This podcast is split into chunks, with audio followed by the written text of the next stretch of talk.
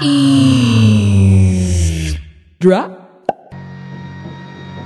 You ready to smash some meat together until we produce a couple of genuine wrestle boys?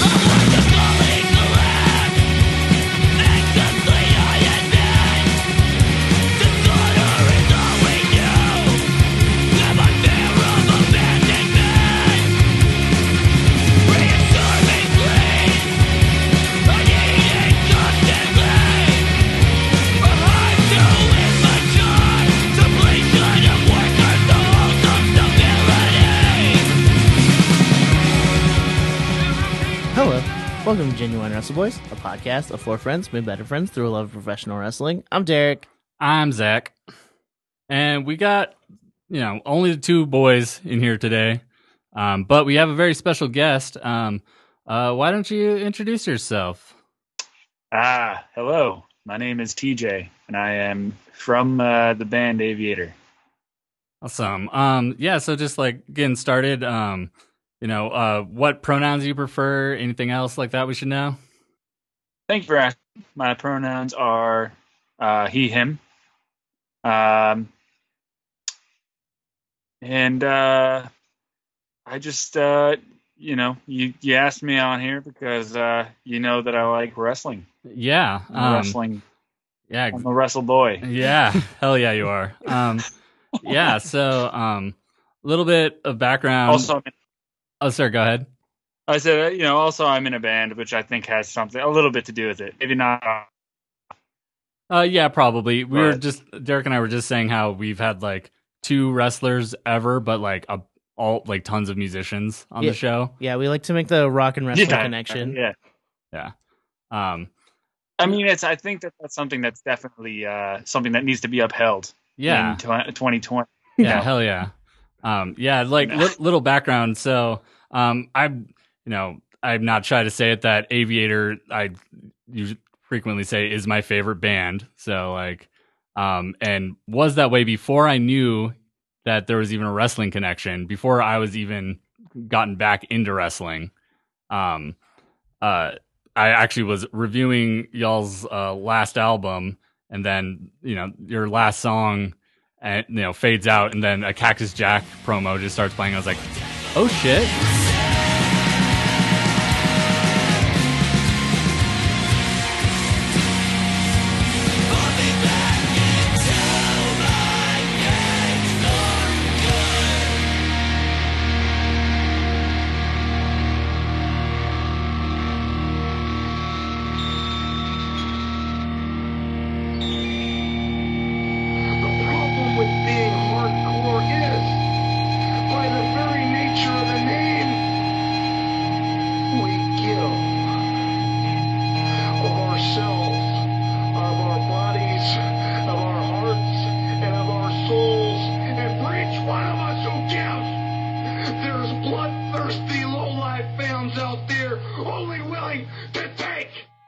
Shit. Like this band that I'm already super into, like that that's gonna give you guys a little extra bump in that score right there. the Cactus Jack bump. for sure. Yeah, yeah, yeah, yeah. Nice, uh, you know, thumbtack, bed of nails bump. Yeah. Yeah, exactly. That that concrete floor the drop kick that he's with the used to always branding do. iron, though. We don't need that. uh, um, yeah. Uh, so that the, I, I guess the the reason why that ended up being in one of our songs is because I kind of was hoping that it would be in one of our songs since we became a band. Um, I just uh, I, I wanted to put uh, I won't even say any promo. I wanted to put just Cactus Jack in a song somewhere, um, specifically uh, because um, I don't know. A lot of the bands that I kind of listened to in the early 2010s, late late 2000s, early 2010s, um, you know, a lot of them would put you know samples of cool stuff uh, in their songs, like uh, movie quotes and um, you know even like other songs. They would just like put samples of other songs into their song, uh, and uh, I was like, you know, I don't hear enough wrestling. I don't hear enough wrestling. Yeah. Like there's a like I think like um I can't think of any like rock bands, like hardcore, punk, metal, whatever that have wrestling quotes or anything like kind of thrown in them. But one thing I can think of is uh, there's a Jedi Mind Tricks track.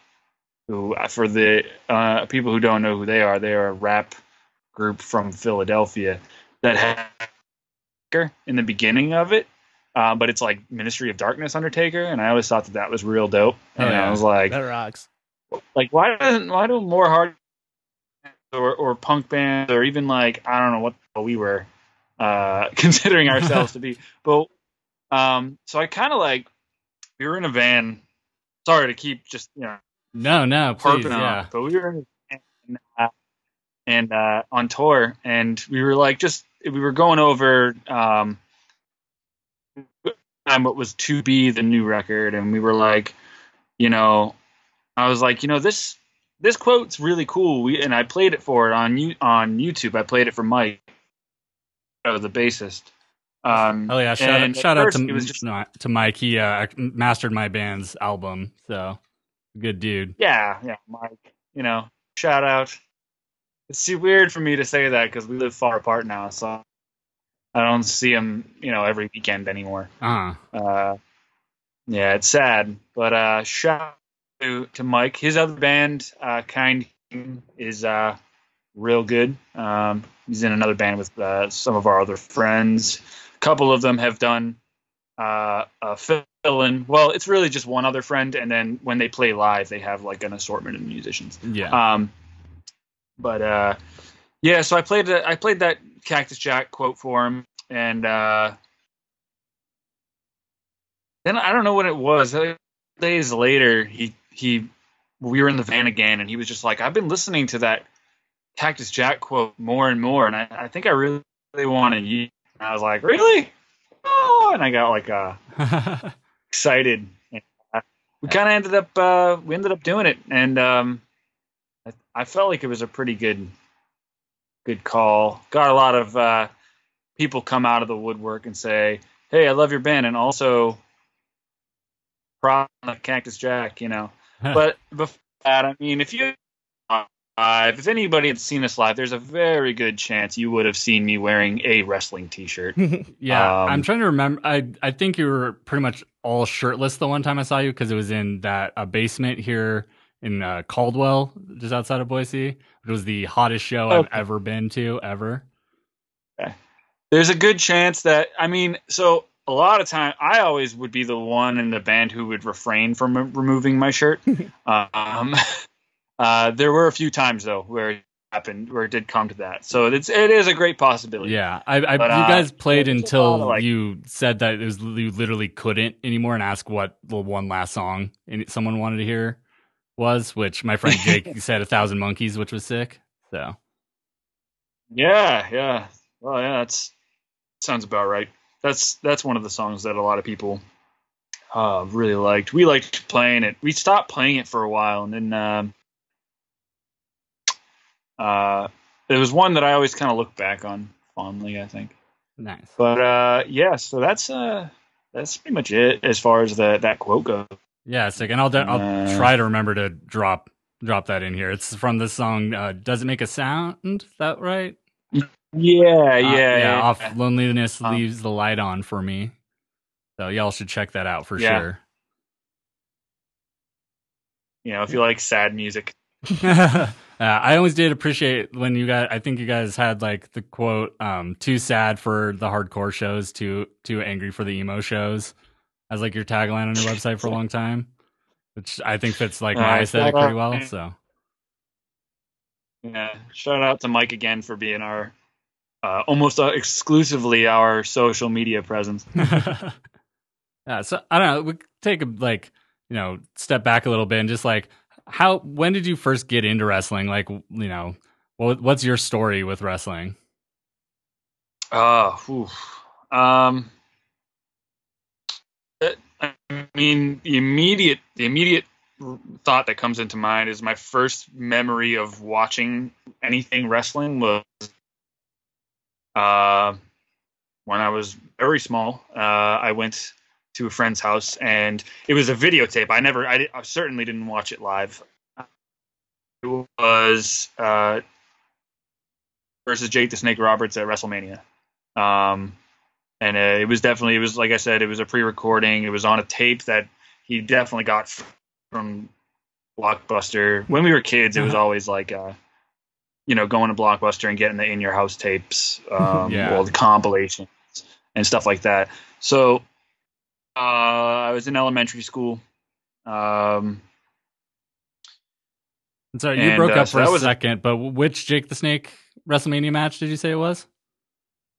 Oh, it, it, it would it was uh, Undertaker and Jake the Snake Oh, from yeah. Oh, wow. WrestleMania. Uh, Yeah. I'm trying to remember which year that was. He, I don't remember. It was early on in the Undertaker's I am- run, so Those- Yeah, I'm certainly no historian when it comes to to uh, remembering anything. Actually, I'm no historian when it comes. uh, if, to if So our- wrestling is no.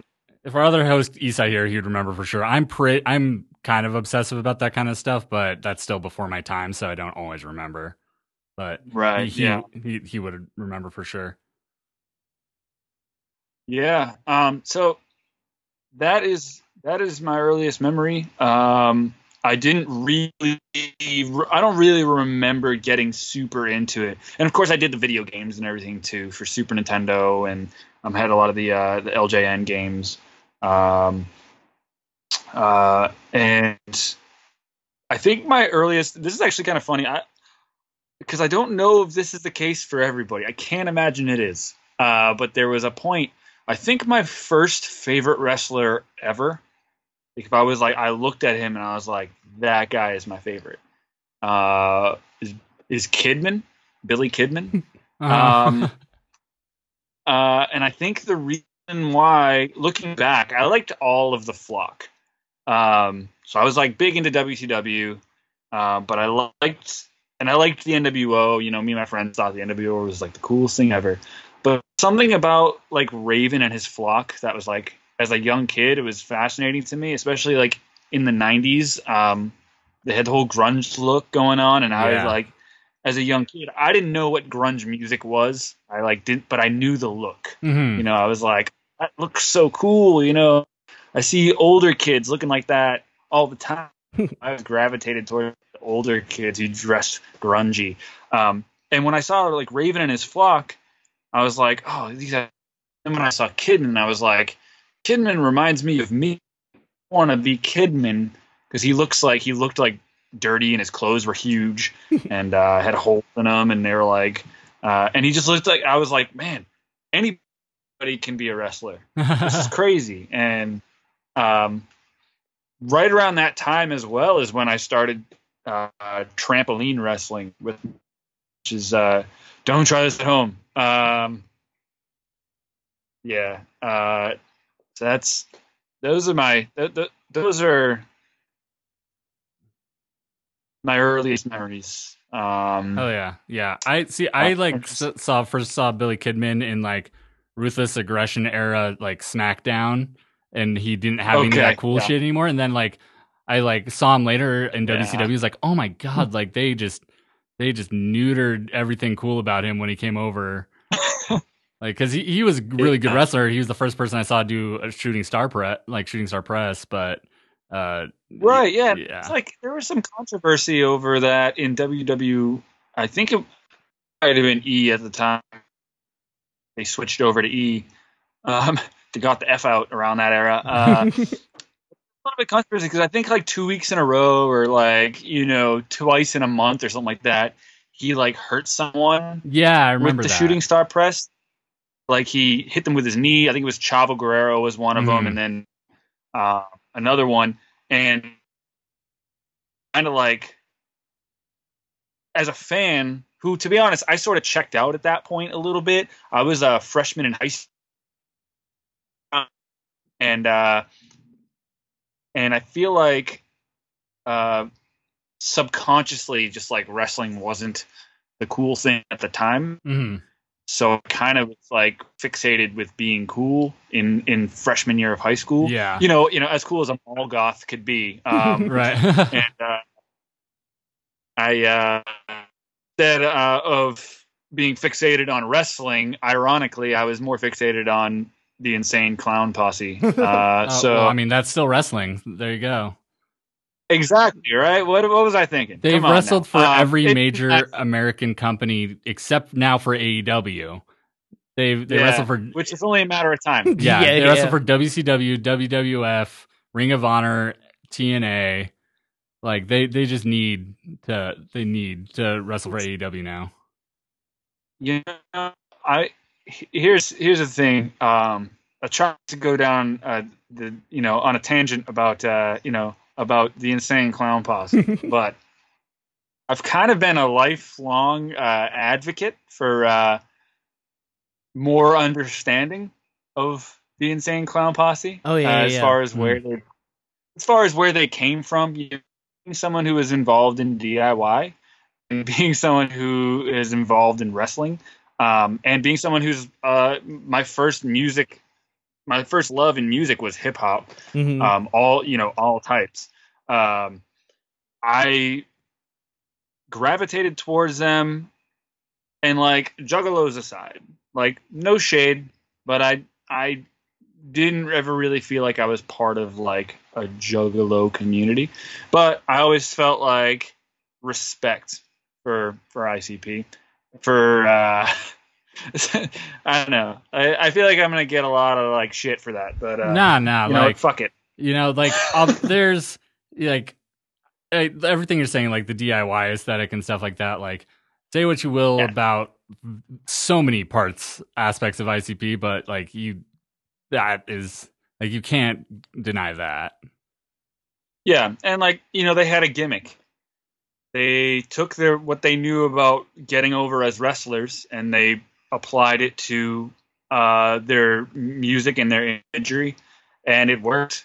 It worked for them, and uh, it's it would be insane, uh, no pun intended, to not follow through with that if if you were in their shoes, especially in which a lot of hip hop is, um, you know, growing to be the best at something, even if Mhm. it's just, you know, even if it's not necessarily like being the best battle rapper, but it's you know the best at being, you know, painted clowns who had help from radio or any sort of uh, mass media outlets. Um, so I think that that's definitely something to be uh, said for. Uh, I, I uh, with, with that, some of it I do look back on, you know, with nostalgia, you know, rose tinted glasses.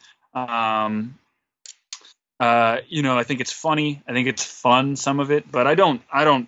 I don't go back to it and listen to it. Uh, you know, regularly like I used to.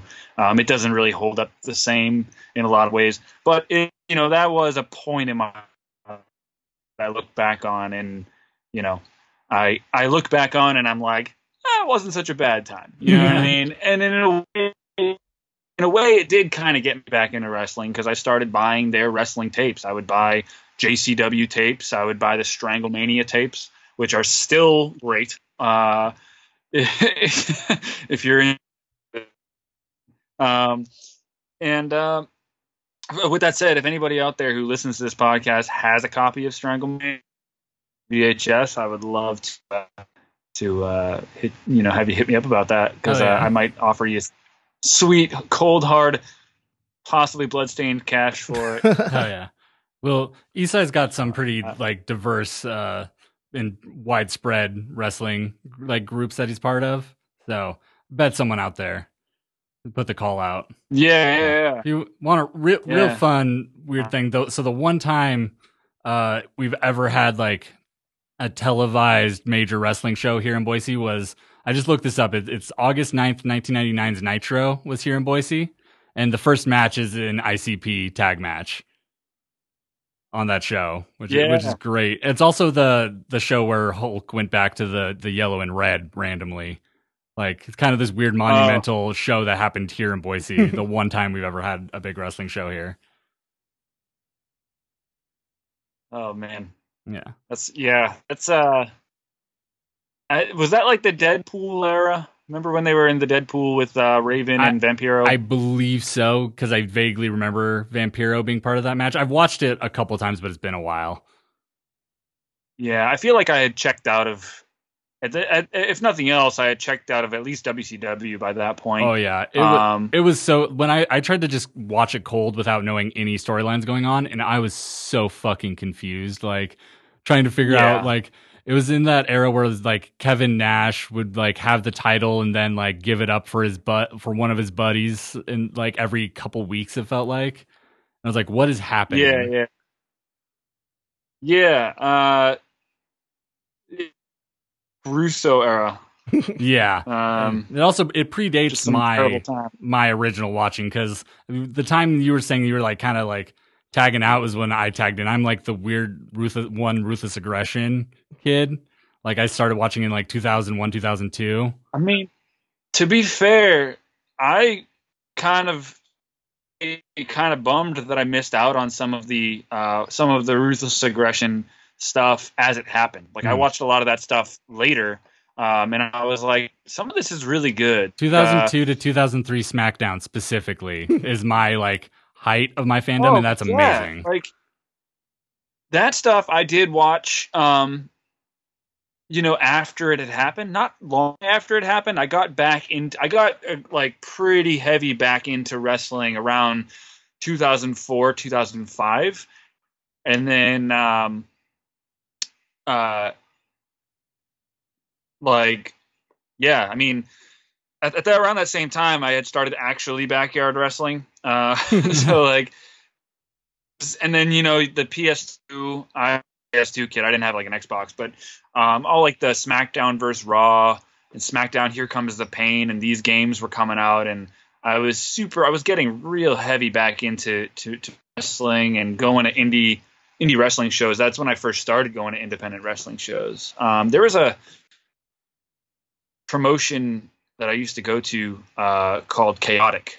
Um, John Cena's dad uh, John Cena Senior, Johnny Fabulous, as he was known. I don't. He's probably still there. I don't know. But Wow. uh, he was a wrestler. ringside commentator. The ringside commentator. okay, okay. Hmm. Um. So yeah, but he had like this heel, like heel persona or whatever. And then uh, it was funny because uh, it was kind of like a hometown. Cena at this point was was already kind of kind of big. Um, so his dad was kind of like this hometown, like I wouldn't say hero, but just you know when you saw him anywhere, it was like, oh my god, it's John Cena Senior, it's Johnny Fabulous. um, and he was on SmackDown at one point. Um, yeah, I got Edge punted by Randy. when Oh, it was- Edge. Yeah.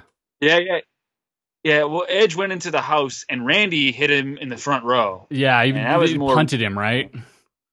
Yeah, something like that. Yeah. And anytime you see him, like, oh, it's J Fab, you know, yeah, it's it's Johnny Fabulous.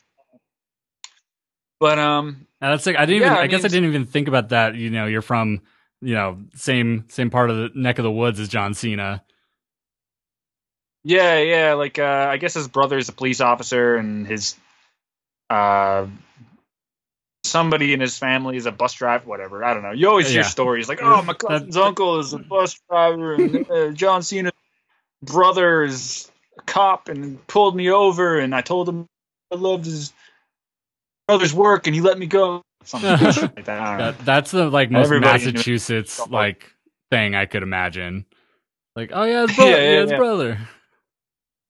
up to the corner and I got myself a you know a parliament and a large hot at Dunkin's and I saw John Cena's brother buying donuts by the dozen for the whole squad.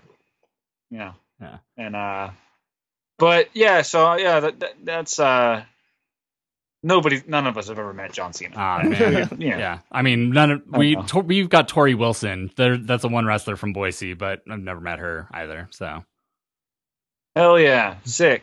Torrie Wilson. yeah, I love it. WWE Hall of What did- Famer wait, what did she do?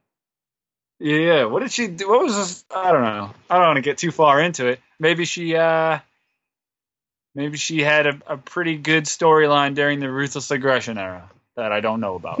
uh, I Because I, mean, didn't. for all, people our age, a lot of us feel the same way about Torrie Wilson. Um, uh, so yeah, like you know, you talked about like starting to go to indies and stuff, and I know like you, and you were doing backyarding and stuff, and at some point you like actually re- refereed for a while, right?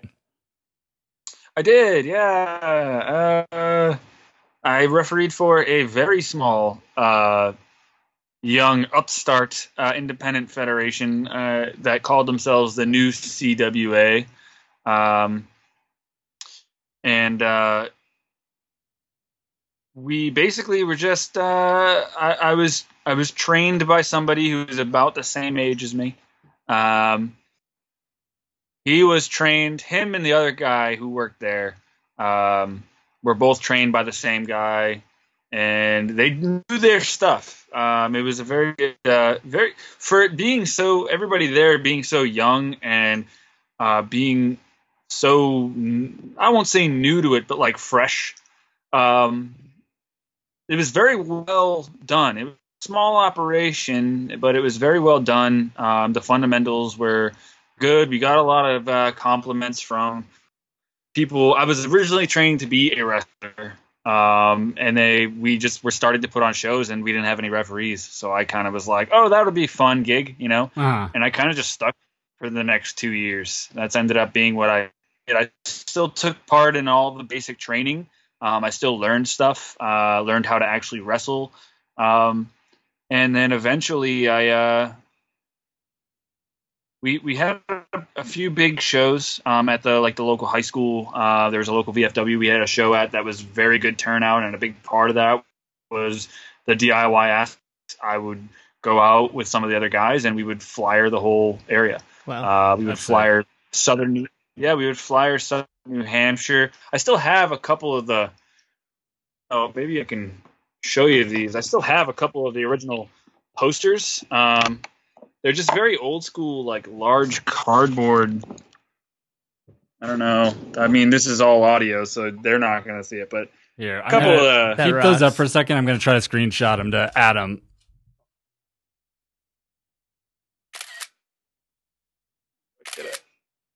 Sick. Yeah, I just those- got a couple screenshots of those. those so- rock. yeah, so like, um, very old school. No pictures, just uh, you know, the classic uh, large font. Hey, pro wrestling happening, happening. I think the only time it says the new CWA is at the bottom for the for the the website. But other than that, it just says live professional wrestling, and then the date, and then what time it's going on, and then how much the tickets are. That. That's Um, sick. Yeah. I I miss like promotion like that. Yeah, and um, I mean, at the time too, I was really getting into, um, you know, I was already at this point, I was already into like various types of, uh, you know, alternative music for for a couple years now, but um, I was really getting into like the the local hardcore and punk scene, um, and uh, that was really teaching me how to properly uh, flyer and. Uh, you know, any basically anywhere I would see like flyers for hardcore and punk shows, I would just throw up a flyer for wrestling next to it, and I started getting really far into that. Anytime I went to a show, there were flyers all over the place. I'd flyer the venue with wrestling flyers. You know what I mean? Hell yeah. Um, yeah. yeah, these posters would go up on like light posts and everything.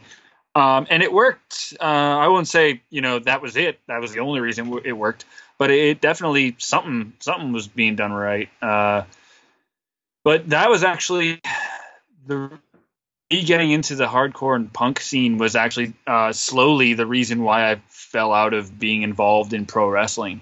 Um, was I was joined Aviator um, and I was starting to take that more seriously. And I didn't really feel like I had between school, which I also wasn't taking seriously, but uh, between school, uh, work, wrestling, and now the band, I was like feeling overwhelmed as like a 20, 20 year old, 21 year old. Um,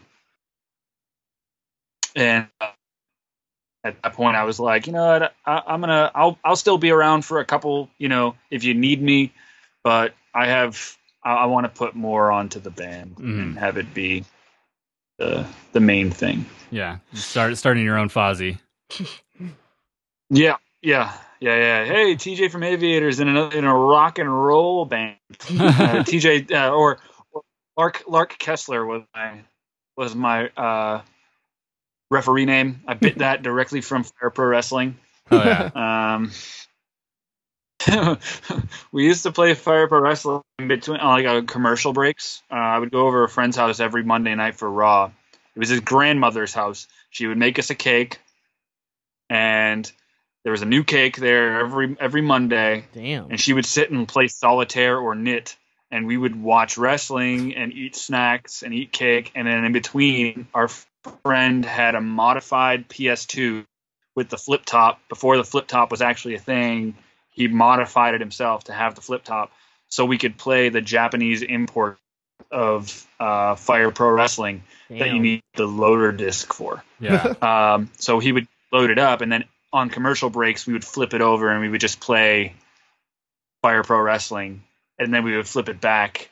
And this was like 2006, 2005, 2006. So it's like ECW, uh, you know, One Night Stand era. This is like when CM Punk first started showing up, um, which is big because we all also really liked Ring of Honor and, um, you know, those those days, the good old days. Uh-huh. no, the good old days of Ring of Honor. You know, uh, Yeah, it. I mean, it definitely had like a DIY punk aesthetic back then. That like looking back on, I'm like, man, I'm I'm bummed I missed this. Like, I was too busy being like yeah. a Christian jock at the time, unfortunately.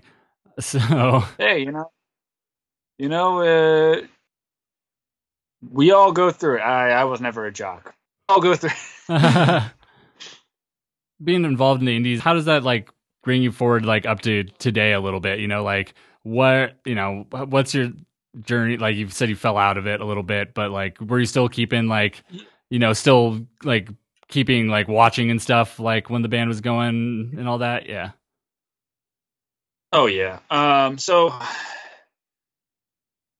part of the reason why I w- I was going to say this, I forgot to. So it's good that you asked that question. Part of the reason why I also quit being a referee um, was because I missed being a fan, um, Mm. which sounds really weird, but like, um, I, it's not like this everywhere. Especially today, it's a lot more. You know, in what they what they dub WWE and all the modern as the reality era or whatever. Mm. Uh, so it's not really like you know kayfabe isn't huge anymore. Um, but at the time, even like the smaller promotions were trying to keep some sort of kayfabe alive, um, and it was uh, frowned upon to go to other wrestling shows Interesting. um, like small in- indie wrestling shows. If you were involved in one, if you went to another one that was like a local one, like if, if like for instance we were the CWA, if I had been seen at a chaotic show, which it like to me now is kind of ridiculous. It's kind of like insane because we were nowhere near the popularity of chaotic wrestling. Yeah. So it's like people are actually gonna fucking know who I am, you know. Uh, but it was it was frowned upon. But on the other hand, uh, if Chikara came through or Ring of Honor, we could go to that. It was no problem. Yeah. But those tickets weren't those tickets weren't always cheap. You know, Chikara was Chikara was always great. Um, you know, uh, and uh, but but like Ring of Honor was always like a treat. You know, like that's comes through. It's like oh, I got to make sure I save money for that to be able to afford a ticket to Ring of Honor or Mm. you know. Um, you know, if or if WWE had a house show or something, you could go to that. Nobody's going to judge you for that. But it was like the small indie shows that were happening, you know, every weekend or whatever. And it became like, all right, well, I can't go to this indie show, even though I really like it, because, you know, my promotion frowns upon it, and vice versa. Like you would sometimes see like bigger names from the local scene at our shows because they were kind of like just seeing what it was all about, and it wasn't viewed as a threat. But Mhm. with uh, with us, and I, I don't know if they would still feel that way. The people who were involved today, if they would still feel like that was the right thing to do. I feel like it was kind of nonsense at the time uh, for us. Um, so I kind of missed just being able to go to whatever wrestling shows I wanted to, um, which eh, which tells me that I wasn't I, I had no real goals of going very far in wrestling. Yeah. If I did, I would have and uh, and and you know, done it. Um, but um, Yeah, they thought. I also just I was really taking the music seriously, and uh, I had specified many times since I was a little kid that it would be really cool to be in a band. So I yeah, was, definitely. I was uh, kind of following. I knew right away that that was like more of what I would I saw myself doing. yeah. Um, Uh, like But I yeah, was I thinking of like I don't know if you remember the time then um things they're, they're called the Highlanders, right? The tag team in WWE, and uh, one of the guys showed Yeah. up to a TNA taping, and they like zoomed in on him, like, "Look who's at our show!" Like they thought that was going to happen at like a and local level. Like, Buried. yeah, chaotic was going to be like, "It's it's oh check it out, it's the guy, it's the that guy." It's, look at him. It's that- coming to our show? It's the it's the weird straight edge referee from from uh, WA who he calls it right down the middle and he has sideburns. Like he tapes his wrist up like a hardcore wrestler because he's always taking the ref. That was how I was known. I was the ref bump guy. Anytime I was in a main event, you knew there was going to be some gnarly ass ref bump Hell yeah. uh, on the apron or through a table. Um, you know, I was the referee that was actually taking wrestling moves and not just cripple, you know, crippling punches to Yeah. the, to the face, you know. Yeah, because you, cause you Um, had that training, you actually could take a bump. And you know, I was like, part of me was like, oh yeah, I mean, eventually I'll be a wrestler. You Yeah. know, like, that part of me, like, but you know, that just didn't end up happening. Um, uh, there, but yeah, I mean, so after that, I still definitely kept up with wrestling. Um, even though I was literally the only person in my band who liked it. Um, I was always frequently wearing. I remember we played a show at this venue that's no longer a thing in Manchester, New Hampshire. Um, and the same night we were playing that show, it was the Money in the Bank 2011, and I had been following religiously CM Punk Yeah. and John Mhm. Cena, and I was actually really bummed to be missing it for to be playing a show, and I definitely let the people know uh, that I was like bummed to be missing this wrestling pay per view that I wouldn't even be live in person. I would just be there, like in my room, watching it on TV. uh, or actually, to be fair, I would have been with a group of friends who were also probably watching it. But um, so I actually missed that live, and I was very upset about it. Um, but I wore my CM Punk shirt. I had just bought the ringer tee that he had out, and I was like, "Yeah, fucking let's go CM Punk." And like everybody, like maybe like one person there knew what the fuck I was talking about. Uh, and he was a Cena fan, and we start no. Uh, um, but yeah, no, that's so that's one instance. And then you know, through the years, anytime we were on tour, I was in the van. Uh, you know, when we went to Europe um, and we were on a flight, I would try to have stuff loaded up, wrestling matches uh, loaded up um, that I wanted to, to watch um, on flights and and uh, in the van, mostly in the van. The flights only when we went to Europe that one time, uh, but uh, uh, yeah, no, I basically it's I like I, I, I definitely relate to that because like I I got back into wrestling like right after I joined my current band and like you know like Mhm. all of it like anyone who's into wrestling under like there's that point where it's all you talk about and it's like you, you're Yeah. just like hoping other people will want to listen and I I've Right. eventually dr- like kind of dragged my bandmates into at least being like one of them's that legit watches now and actually listen to our show. Shout out Eric. Like got into it because of me just talking about it all the time. My other bandmate Aaron, um, the two of us, uh, like um, have bonded over just mutual attraction for Finn Balor. Which like after I came out as bisexual, like we called it our bi bonding over Finn Balor because we're, we're both Yeah. bi. So like, um, and like, but like, just like the like, oh my god, stop talking about wrestling. Like, can we just do band stuff now? Like, Yeah, yeah, yeah. No, I've gotten that conversation on stage uh, while we're playing. In between songs, there have been times where I would like go on a mini rant about wrestling, and I just uh, they would have to like start playing to get me to stop talking. uh, and it was only a couple times. I usually try to keep the two fairly separate, uh, but you know, I was at one show. Uh, I think it was our last our last show um, that we played was uh, a long time ago. Now it was uh, fe- uh, might have been it was either February of last year in Connecticut, um, and I was wearing a Zack Sabre Jr. shirt. Oh And yeah, I am right now too. me. Yeah, I mean, I am. I am. Oh, too. hell yeah. Uh, so, Yeah. uh, but somebody, uh, I was wearing a different one, and uh, somebody came up to me as we were setting up and was just like, Zack Sabre sucks. It's all about Will Ospreay." and I was like, Well, that person's a nerd. "Yeah." I was like, "He's good."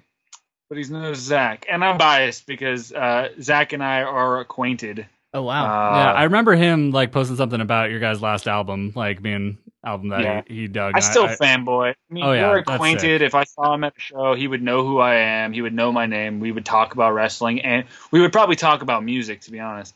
Uh, but it's still, I don't consider him like. I feel like he doesn't consider me a friend. Like he considers me an acquaintance that he sees. He likes my band, uh, and I like his wrestling. I still s- sort of fanboy. Oh yeah, a little bit when I. yeah. uh, I get mean, that. You know, you know, uh, it, it, I don't know. Uh, I I just uh, I really enjoyed his his work. Um, a friend of mine, um, who is also a wrestler, um, named Billy Avery. Uh, he filled me in because I'm not on Twitter or anything, so he filled me in that Zack Sabre Jr. Uh, is was into punk and hardcore. And I was like, oh shit. And he was like, uh, I was like, that's cool, you know? And he was like, you should bring one of your CDs. Uh, and I was like, uh, I don't know. It seems like a little bit fanboy, you Ah. think? Yeah, but I mean, like, you know, what could, how, what, what bad could it do? you Yeah. know? And I was like, good point. Uh, so him and I brought because he was in a band at the time too. So we brought uh, a couple of our releases, um, and his band didn't have CDs; they just had seven inches. I had a like Aviator had CDs, um, and uh, we gave it to him at the show. And I was just like, "Hey, like, nice to meet you. Just uh, figured you'd you know appreciate this. I I really like the work that you do." Um, in the ring, so I figured you might enjoy the work that you know. I figured I would share with you what I do basically. Um, and uh, shitting myself the whole time. No, I'm just kidding. uh, but um, and uh, like a month later, he tweeted about it, and he was like Zack Sabre Jr. song of the day, and I was like, that is the coolest shit.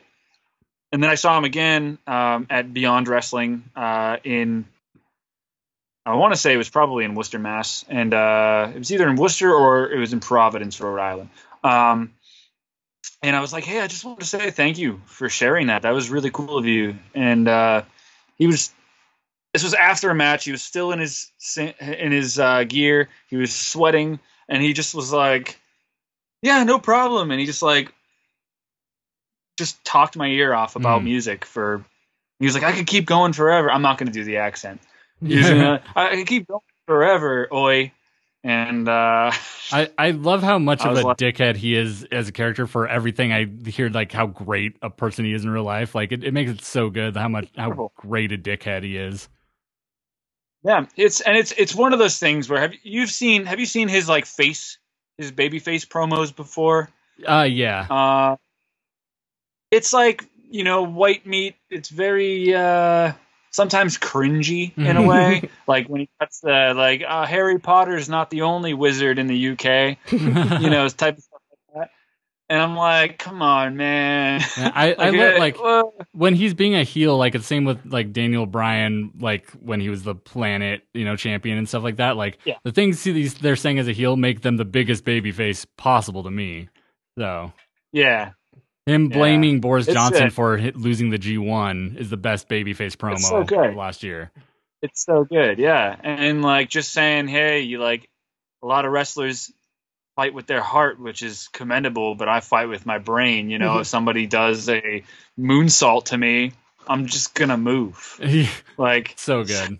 like so, It's just like little things like that I really enjoy. Um, but yeah, I mean, that's a I, that I, I swear to God that's only uh, name dropping that I'm gonna do uh, today. I promise I won't do that. I'm It- not cool. It's okay. We- listen to me. We mentioned that our co-host Isai once wrote entrance music for Roderick Strong at least once every couple episodes. So won't get shame for name dropping on this show. Uh, yeah.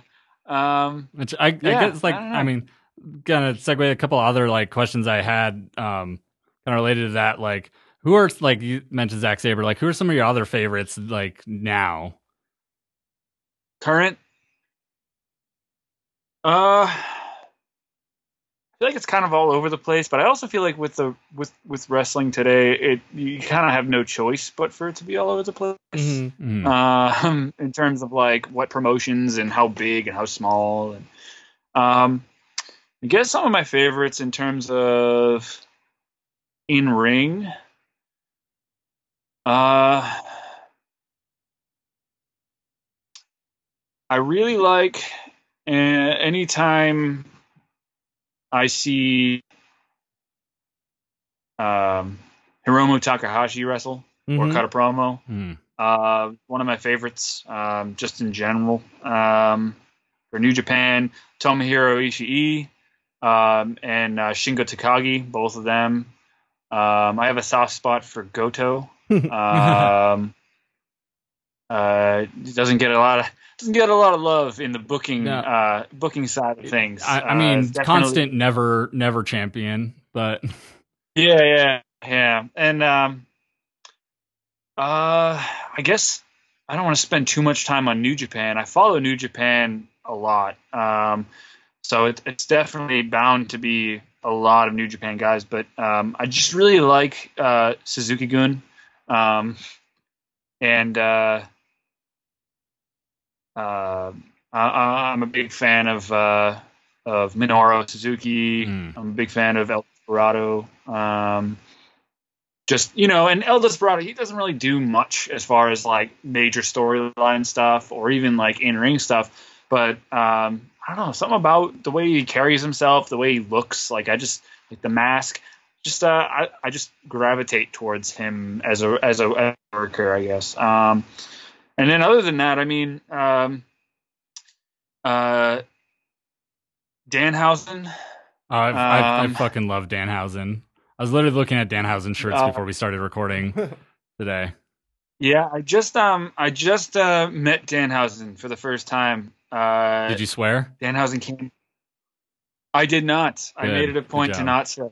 Um yeah, I don't have a swear pass, so I, I can't I'm not allowed. Uh you know, uh, I think he said only a couple people have the swear pass. Uh, I think Stone Cold is one, uh, and The Rock is the other.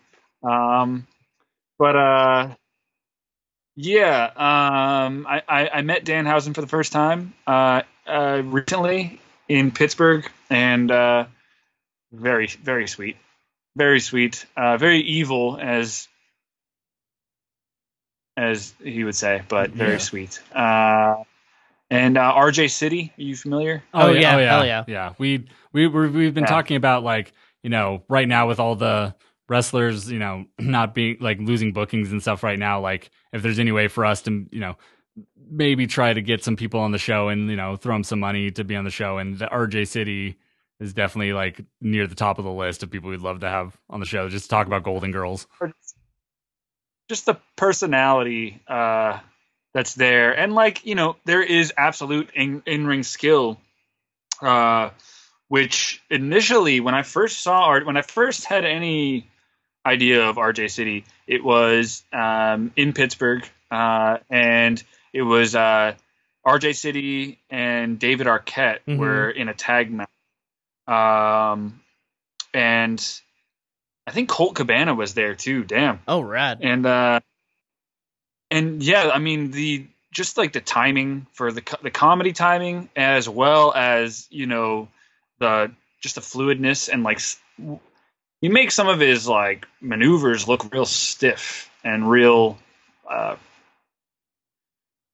they are real, damn it. Uh, he makes them look good. He it's very good. He has snap to it. There's a lot of snap to to the maneuvering. You, you've Uh, got to be really good to look like you're not that good.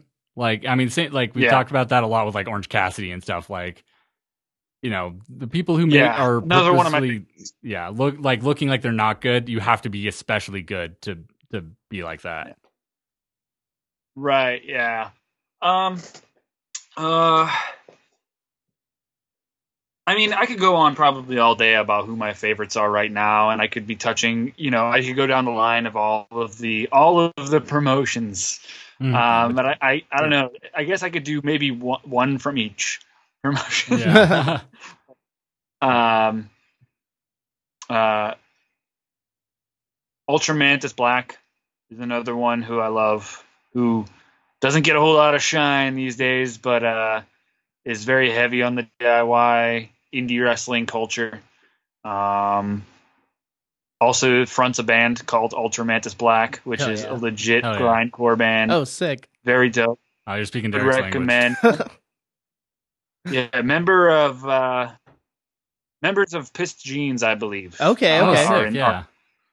And uh, all of the lyrics are uh, Earth, Animal, and Human Liberation. So Oh, yeah. it's legit, uh, Yeah. but he's in gimmick the whole time. That so, rocks. That's sick. uh, um, and I recently saw, I went to Sound and Fury um, this past summer and saw Ultramantis, uh, who I had seen many times before because I used to frequent Chikara whenever they would come through. I would go to see Chikara. Uh, but he faced uh, Darby Allin, so it was my first time seeing Darby Allin live. Oh, right. And, was uh, that the suburban fight show afterwards?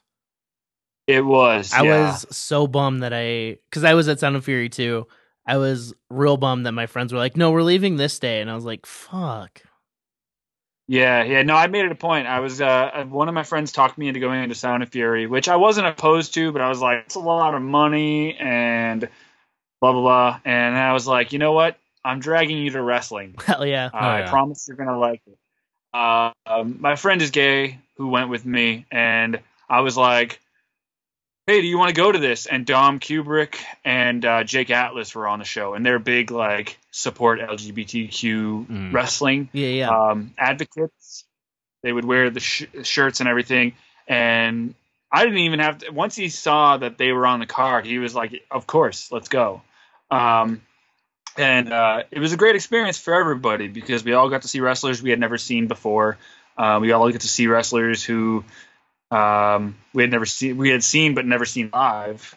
So that was cool, and it was a different experience. I had never been to a wrestling show like uh, with no ring. yeah. You know what I mean? Like, Yeah, uh, Derek went to a suburban fight show. Yeah, I went to the one in Vegas after Double or Nothing, and I saw Nick Gage versus Darby Allin. Um, I saw Orange Cassidy, Marco Stunt, and Priscilla Kelly. Um, Matt Cross, who's just fucking great.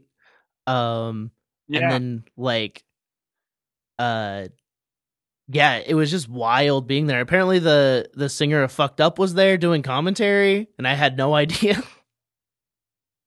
that's such a cool thing. That's such a cool like aspect. Even like fest wrestling, like that happens in Florida. yeah, Um, the fact that they like when they mix, when they like intertwine, like oh well, it's happening during, uh, you know, a music festival. We might as well incorporate shit, or like you know, they're just overall they have like this punk rock element, and they get these punk rock, um, you know, uh, uh, people to come in and do little things like commentary or be a manager for like a day. yeah. Um, speaking of Matt Cross, uh, do you remember when he used to be called M Dog Twenty? Um, I remember the name. Vaguely. So when I was into backyard wrestling, I was also into watching backyard wrestling Hell yeah. of like footage on the internet, and then I would buy. I bought the DVDs uh, that were out, and uh, he was like a he was like a, a star in the like in the backyard wrestling DVDs, and these were terrible. Like they were just ho- horrible home videos. But somebody was like, "Oh, there's money to be made in this. Let's put these out on DVD." And um, Yeah, Matt Matt Cross, M Dog Twenty. Um, uh, of course, you know if it wasn't him, if it was just a guy who looked like Matt Cross, uh, and I'm a fool. Whoops. But I'm pretty sure it was him. I feel Also like the I remember- wrestling. I feel like I remember the name M Dog. I've I've definitely heard. I've at least heard that as a joke about Matt Cross. Like people reference that. Yeah. So probably yeah, Isai. and uh, they had the, the the the terrible backyard wrestling video games for PlayStation Two. Mm. Oh, yeah, he I was remember one of those. the he was one of the wrestlers who was in it, the backyard wrestlers who was in it. There was like there was a weird mixture of like playable characters in those games. There was like you had your backyard wrestlers, then you had you know actual wrestlers who were put in the game um, to give it some sort of clout, and then there was like random musicians like Andrew WK and Insane Clown Posse thrown. Mhm. Um, you could play as like Twiztid, ICP, Andrew WK. Um, the soundtrack was all over the place, like Boys Night Out. The Oh, soundtrack it was wow. crazy. Yeah, it was very of its time. It was a very of its time. You know, 2002, 2003 uh, gaming uh, series. Yeah. Um, but yeah, uh, so that, yeah, favorite wrestlers. That's that, yeah. I mean, that's I could go all day. Yeah. and obviously I just went off tangent. Sorry about that. Oh no, Oh, you're, no worries. that's literally all this show is usually. So Uh, what would I have a couple music related things? Uh, what's the best theme song? Wrestling theme song. Best theme song. Whew. Well, uh, let's see. There was one that I was just thinking about recently that I was like, damn, this is a jam. Um, I really like. Uh, I really like Brood. uh, that that Brood song Gangrel slaps. Yeah. The drums, the drums for me, the drums, the wah wah guitar is cool, but the drums are just so like, oof. something about them. God, so it- raw It's so, sounding. it's so Uh, wasted for how like how short lived that gimmick was for like all their packaging Yeah, and the theme and all of it was so fucking perfect, but it lasted like less than a year. Yeah, yeah.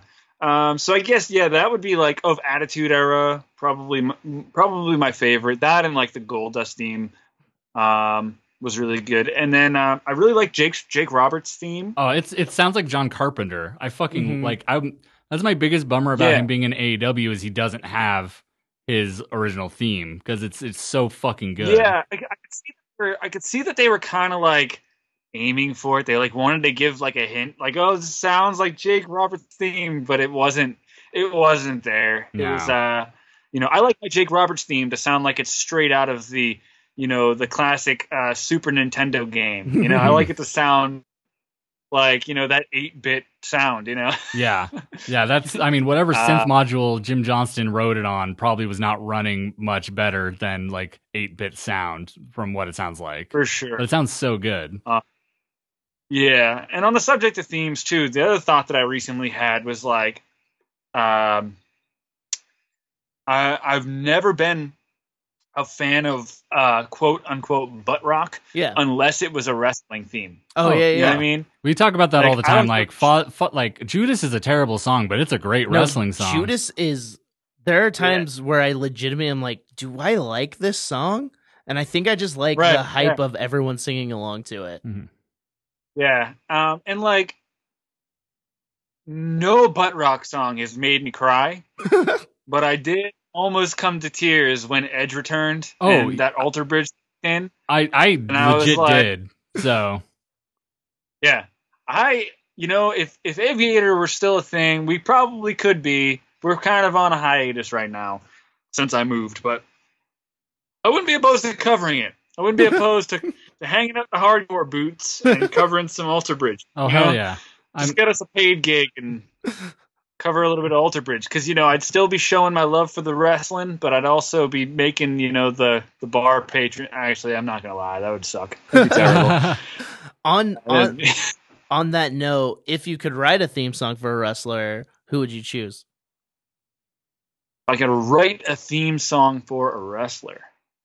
If Aviator could do a theme song for a wrestler, Uh, and alternatively, because we've there's like two versions of this question. If you could choose an existing Aviator song for a wrestler, what song and who would it be? Oh man, jeez, on the spot. Uh, We had the all right, sidekicks so on if I- once, and they have a song called Peacock, and so they were just like, "Oh yeah, Peacock, Dalton Castle." Like they had thought about it already. And I was like, "Fuck yeah!" yeah. Oh shit. Uh, I guess so. If I could write one, um, I guess the easy answer would be Zack Sabre Jr. Makes sense. Um, uh, because I feel like knowing what kind of music he likes, um, overall, um, it'd be kind of easier to pinpoint, and also because I feel like he'd be he'd be down for it. Um, you know, if it, you know, he'd be, he'd, he'd at least humor it. You know, um, an existing Aviator song. I have a real esoteric one, and it's not a current wrestler, so it's a little bit of cheating for for you guys. But if kill, go back in time for the Killer Bees, get an Asanov pheromone. It's because that's hilarious. That would be great. Yeah, song about bees. Yeah. Yeah, yeah. Um, so for me, I'm trying to think of something that has like, you know, like when Jim Johnston uh, used to uh, used to like describe how he was thinking of writing a theme for a wrestler. He would be like, "Oh, well, Vader stomps down to the ring, so you got to write something stompy." Or, you know, Stone Cold Steve Austin is, you know, he's he's breaking stuff. He's breaking, so I got to break stuff and really sound, you know, like Raging Against the Machine. You know, like uh, you know, shit like that. So I'm trying to think of like a, a- an Aviator track that really has some bounce to it. Uh, um, I guess so. So here's a a, a weird uh thing that I, that might work out. So there's um there's a song by a band called Moneen Mhm. um, where it's called "Don't Tell uh, John, Don't Tell Locke What He Can't Do." Uh, The the title is a uh, is a Lost reference, yeah. but every time I heard it, it, it opens up their album like called "The Red Tree" or I think it's called "The Red Tree." Every time I hear it, if you get a chance, go back and listen to it. And tell me that it's not like an early 2000s TNA Canadian wrestlers theme. uh, like Petey Williams would come out to this song for sure. oh hell yeah! Uh, and it, you know that's probably put because the um, it's partly because the the band themselves were Canadian, but also just the song, the feel is such a TNA like like Canadian wrestlers theme. That's that's what came to my mind anyway. So I guess with that said, the song that that we put out that maybe reminds me most of that feel would probably be Pipe Dreams off the first LP Uh, um, that yeah. that uh, album open um, would be I think off the top of my head that would be a pretty good uh, wrestling theme for like a white meat Canadian babyface. uh, so I, I guess that would probably be what I would go for. Oh, yeah. Um, plus, it's definitely it's definitely our most popular song. It's got the most plays on Spotify. Uh, so it'd be the catchiest, you know. Um, I got one more weird one. Uh, if you could pit your favorite musician against a wrestler, who would it be and would they win? My favorite musician against a wrestler. Who would it be and would they win? Um, who's my favorite musician? Oh, these loaded questions, man. I'm trying to talk my way through them, not just like dead air, you know. Uh, I got my record collection right in front of me, so I'm gonna look at this for a second. No worries. Um, yeah, just it does. If you can't decide like all time, just the first one that jumps out to you. That's the most loaded Uh, question ever. It, whew, yeah. Uh, so I guess, uh, ooh, this is silly. Um, I was almost just gonna say, uh, Jónsi from Sigur Rós. Oh my god, yes. Um, put him against. Whew. Oh, I'm drawing a blank. Who's the guy who wrestles in the bare feet, paints his face, and like is like a dancer? He's an indie wrestler right now. Um. Oh my god. He's got like like I think the Swan is like his his like Oh, uh, nickname. Cara Noir. Yeah. Yeah, Yeah, current progress those two I champion. think would put on a beautiful. Those two would put on a beautiful dance of a match. That is that is Um, such a weird but perfect answer. Like I couldn't I would have never thought of that, but it's so perfect. Cara Noir. Ah, that's one wrestler that's on a bucket list to see live. Mhm. Um, I I feel like in the, I've- over the next couple of years, like I looked recently because I was like, oh, who is this person? They started wrestling in tw- like 2015 or 2016. Oh damn. Like, and they're already where they're at. So, like, they're yeah, gonna blow up. and uh, so so that would be um, that would probably be my number one answer, just because I feel like it's probably the most interesting. Yeah. Um, because and because it could go either way too. You could easily have Cara Noir on stage with Sigur Rós doing whatever. yeah. Um, and, Absolutely. you know, There's so many people and, up there uh, you probably and the- wouldn't even notice like for a while. yeah, yeah. So I was- I um, was- you know, it- Honestly, very stoned when I the one time I saw Sigur Rós, so that might be coloring my experience. but Yeah. Um, I saw Sigur Rós. The only time I saw Sigur Rós was um, at the Mann um, Performing Arts Performance Performing Arts Center uh, in Philadelphia. It's this big outdoor venue. Um, and they played. It was their first time in the states for five years. This was back in 2012, and they played That- for like two hours. I I saw that same tour. Um, I went over to Portland to see them, a big outdoor Yeah. place where I'd seen Bon Iver like six months earlier. So it's just like that place is just like where Zack cries to music. Yeah, hands down, it was the longest uh, performance I had ever seen from a band, but it didn't feel like it, and it was definitely the best concert experience. Now, I put, I, I'm one of those people who separates concert from show. Oh yeah, for like, sure. if I'm going to a show, it's a different thing. A concert is a concert. That was the best concert that I have ever been to, um, and that solidified that band as one of my favorites. Given the all the other types of music that I enjoy, they like stand out as like one of my favorites. So, yeah, um, they. Uh, I've seen them live once. I would love to see Cara Noir. And I was just thinking, um, you know how NXT has bands play out wrestlers? oh yeah, yeah, we yeah. we got to see Poppy at uh, Takeover Portland, which was a trip. That's so fucking wild. That is insane. That is crazy. Um, I love Io Shirai also. Hell yeah. Hmm. Hell like, yeah. Uh, uh, Io Shirai is absolutely one of my favorite wrestlers today. Mhm. Yep. That- Um, Derek, probably your this- favorite favorite wrestler. yeah, I miss her. Yeah, I miss her. I haven't too. seen her for a while. Hopefully, she's getting to hang out with a bunch of the evil. Yeah. So um, I I collect I collect I have I'm I don't collect like a ton, but I I have this thing about uh, action figures uh, where I collect action figures of wrestlers that I feel like I have some connection to. Okay. Mm. Um, and uh, she's one of those wrestlers that I don't have uh, a personal connection. Like I've never seen her live. I don't know her. Per- I haven't met her personally, but she's one of those wrestlers that I would def. If NXT put out a, an Io Shirai action figure, I would definitely buy it, and it would definitely stay in the box. Like it's one of those. She's one of those wrestlers for me. Um, because I got you know Keith Lee got put out. Uh, uh, and I don't think he was in stores, but I ordered him the day I saw that he had an action figure through NXT. I was like ordered because I love Keith Lee. I met him once. He was a great guy. Oh, yeah. um, he s- uh, he sang. He was great. He was Oh, beautiful. I, I love Um, that he like does his own theme. That's one of my favorite themes. Just him talk like him like on it. It's it's so good.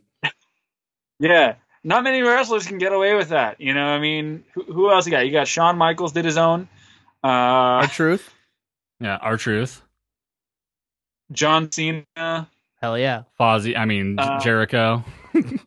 Jericho. Yeah, Uh, uh, does Andy Williams do his own, or do they just have generic garage band music? For I've never seen him, so I don't know. I mean, in Oh, AEW, in he does AEW, yeah. They need I to always be forget that. Elias has actual theme music. Uh, Elias has actual theme music, but uh, nobody ever hears it Yep. yeah, unless he gets the job right. Uh, is that bad? Is that word a bad word? Jobber. I mean, do you no, like, we uh, use it. We use it plenty. Yeah. It, yeah. It's true sometimes. What's what's the uh, enhancement talent? That's Mhm. that's the uh, the WWE. Uh, that's that's Vince McMahon's terminology. Yeah. Oh, Yeah, enhancement. local enhancement. There's a very good um, Twitter account that um, only tweets out information about enhancement talent um, from like Raw and SmackDown. Like it's it's really cool and informational. Like lets you know like oh yeah this is like this guy he wrestles in these indies in the area and stuff. Um Yeah. and like right after we started the show, actually Elias. Speaking of which, um right when he was on Raw and was still doing you know just squash matches, uh wrestled a jobber named Zach Evans. um like I uh, like and I had missed the episode. I was listening to a recap and I was like, wait, did Jack Evans like appear on Raw randomly and like re-listened and then um I'm now like Facebook friends with um the the wrestler um who was Zach Evans on TV who had my name as a jobber name. Um his name's Jeremy Foster and I think he wrestles in Indiana. But yeah, like Yeah. I was like sick. My it was spelled differently, but you know, I got got to be on Raw. It's so funny to see someone's like like um are you familiar with Beyond Wrestling or Limitless Wrestling in New England? Uh, a bit, yeah. Like it's always one of those ones where like I'm looking up, you know, oh, some indie wrestler that I haven't seen before, and I end up like on their YouTube. Yeah. So like uh, yeah, I mean um I guess right now as far as like the big stage, their claim to fame is definitely like uh like uh, MJF. Okay, okay. a- Yeah. a big uh, limitless. Um, and uh, he's terrible. Everybody hates him. Fuck him. He sucks. He's really good at what he does, but he sucks. Uh, I believe it. It might be his birthday. It's his birthday this week for sure. Yeah, Just turned 24. God, what a what the fucking fuck? Baby. unhappy birthday. Unhappy birthday to MJF. Uh, you are not my boy.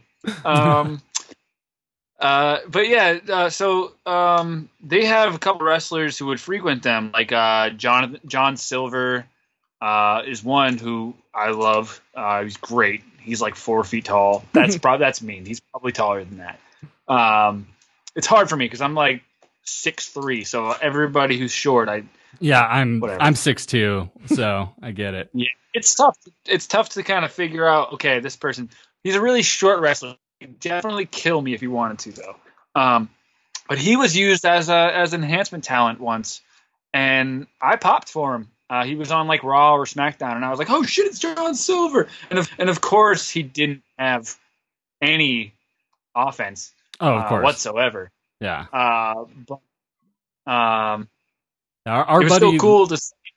I was gonna, our buddy Logan, who has been on the show before, and it's his birthday today. Shout out! Um, he's a local wrestler here. He was uh, security Happy in TNA birthday. once, So, which which was sick for him. Like 'cause he went down for one of the tryouts, and then he got to be security. Like during, I think it was like it was a Sami Callihan like brawl into the crowd, and he was like got Oh, taken yeah. out by Sami Callihan. Unfortunately, he Yeah. had to be near Sami Callihan, but yeah, yeah. It's not hard to do when you're when you get taken out by Sami Callihan. You know, just uh, the smell alone. Just, uh, your ass. No- Also, he could kill me. Yeah, I- also, I don't yeah. want to try. yeah i hate how good he's become the last couple years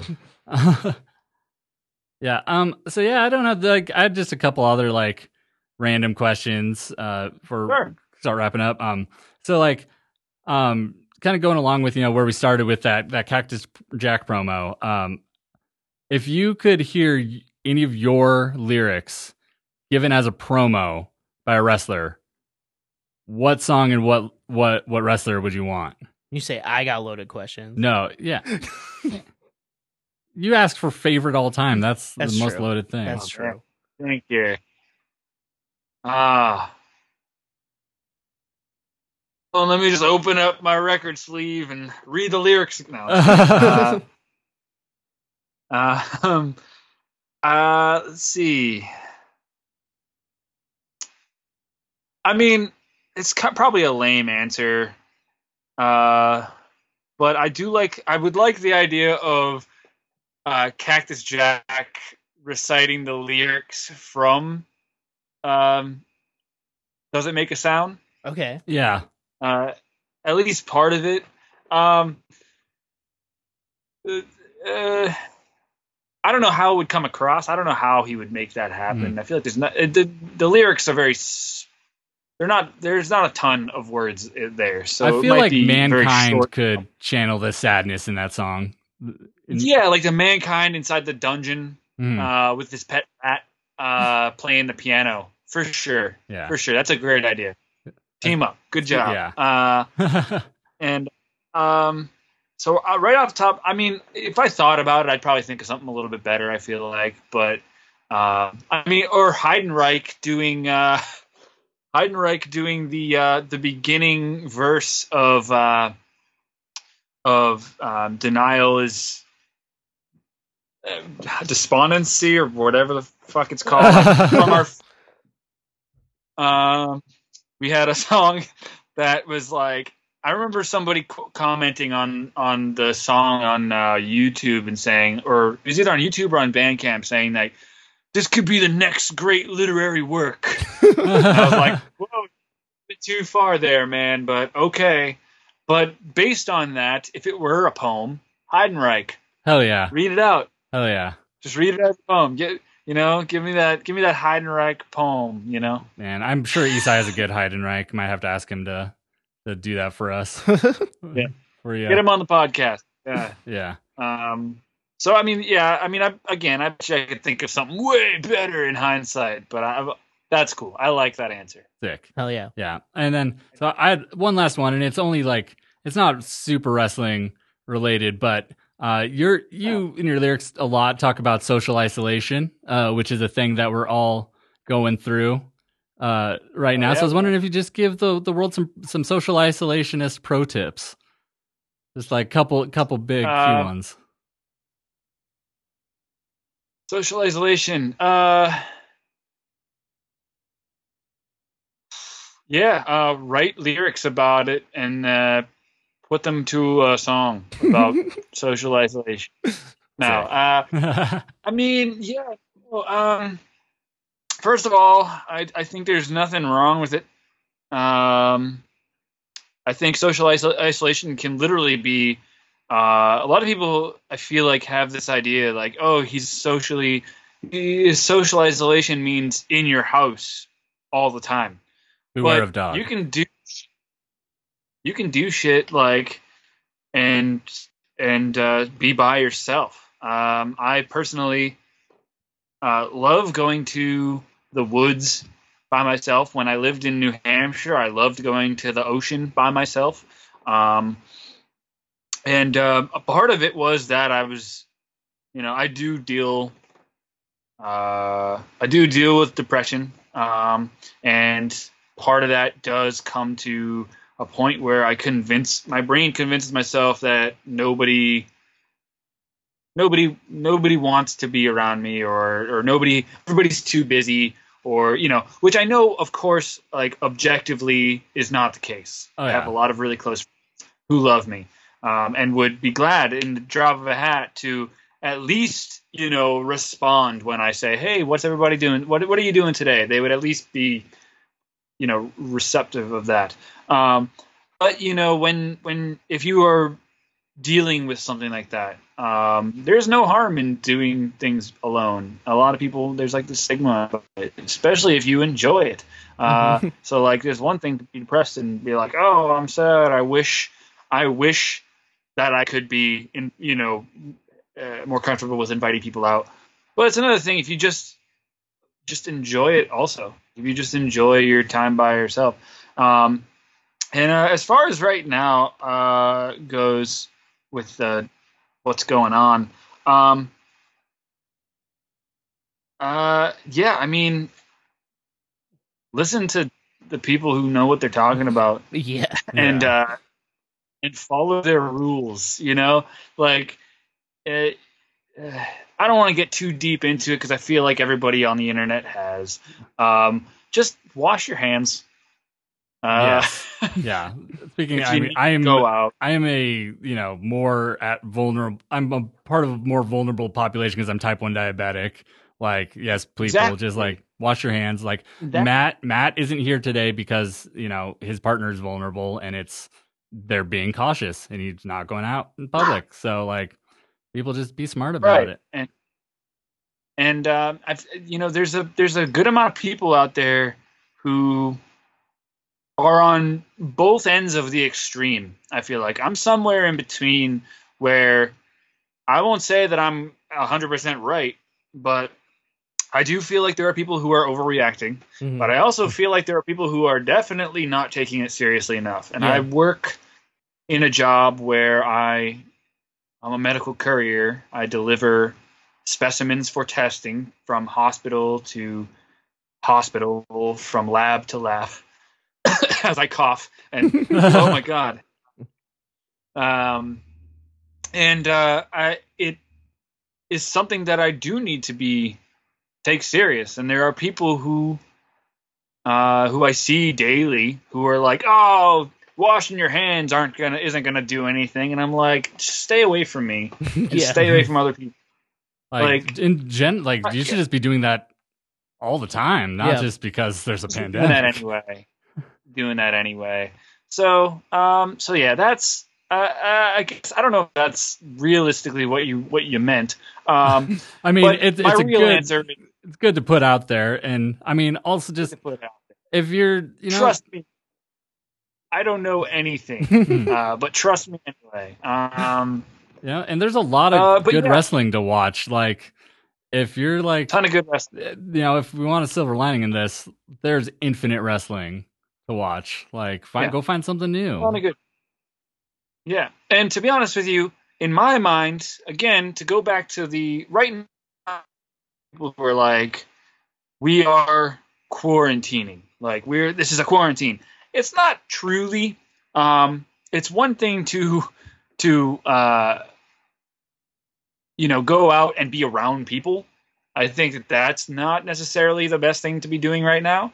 But um, if you have a way to go into the woods where you're far away from people and it's nice out, um, go into the woods. yeah. Have fun. we we've got a lot. We've got like some of the best like accessible like w- wilderness here in Boise of anywhere for like city. So if you're here in Boise, like advantage. literally takes five minutes and you're in like the woods Yeah. from from Boise. Yeah. So and you know if you're not yeah if you're not if you're not already sick definitely or not sick at all i should say take advantage of the outdoors um, and i know that, that that might be like a lot of people who are like you know that's a real hippie thing to do. But i'm the person i love looking for like bugs and reptiles. Uh, that's like something that i'm passionate about. And it was bound to come out at some point in this talk. Uh, um literally the one Uh, thing I told Derek about before uh he had, like he asked what he should know about you I was like uh he likes critters. Yeah, I love critters. I love critters, and uh, I'm a big advocate for the microcosmos of the of the cosmos. Uh, um, uh, yeah, I mean, I mean, right now it's not really you're not really gonna find much because it's still cold.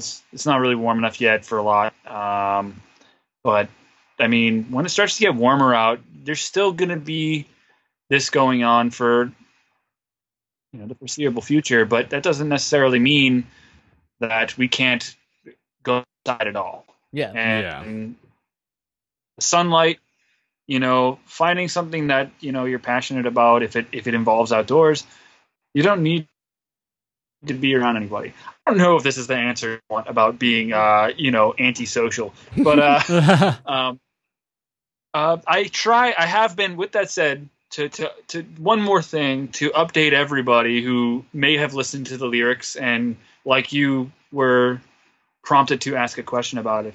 Uh, if if uh, if I could just update everybody, I do enjoy being around people.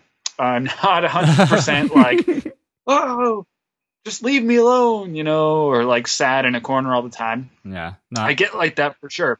Um, but especially in Pittsburgh, there's like this weird like thing that happens in Pittsburgh. It's like a scientific study where it's like people just who live here just go through this like winter blues that's like very specific to our area, I guess. I don't know. My mom sent me an article. But uh uh yeah, um also I shouldn't be touching my face. Everybody who's seen me do this, I washed my hands very well before I touched my face.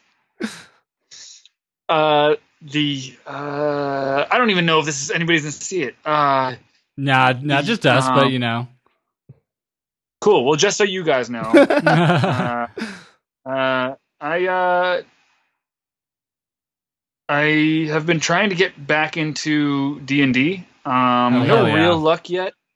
Um, but uh, I have some friends who who I'm trying every week to convince Mhm. more and more. Um, Derek and I used to be getting a part of a bit clo- group that fell apart because the vocalist of my band moved away, so it was a double whammy to me. It's so, so sad. Yeah. I moved when I moved away from New England. It was like I moved away from the band and and uh, my D and D group, as well as at the time all of the wrestling that I didn't really realize was a staple of like the New England area. In Pittsburgh, there is wrestling, but it's not as much and it's not the same. Mhm. Yeah. Um, so it kind of really was like, oh, bummer, like all, everything that I like. And I moved away from my job, which was working with reptiles and fish and insects and, and arachnids. So I moved away from everything that like I would I identify with. And uh, I'm I feel like I'm still recuperating from that. Yeah. Um, so we'll see what happens. Um, but yeah, so uh, with that said, anybody who might listen to this podcast from the Pittsburgh area uh, wants to a start a band, b play D and D, c go find reptiles in the woods, uh, and uh, uh, what am I on? D D. Uh, all of the above. If there's no uh, pandemic happening. Oh yeah. Um, let's let's do it. Also, I'm a big movie movie watcher. I watch a lot of movies. Um, I like watching them with people because it's fun to it's fun to watch a movie. But it's also fun to watch a movie with a bunch of people and like make fun of it. oh yeah. Um, and uh, not make fun of it, but wrestling as well. Watching wrestling with other people is always a is always a pleasure, especially if they are also wrestling fans. Mhm. Yeah. Or even if they're not, like we've Yeah. gotten friends, you know, that aren't like Yeah, and even if they never fully get into it, they still like, you know, we'll do the WrestleMania Royal Rumble stuff. That's like the best. That's and they get excited about it. It's the best. Yeah, my roommate watched WrestleMania for the first wrestling for the first time last Mania, and then started watching wrestling with me. Sometimes, like if she's home, she'll like sit on the couch and watch it with me. And then she went to Takeover Yeah. with us in Portland and like was super fucking into it. Yeah.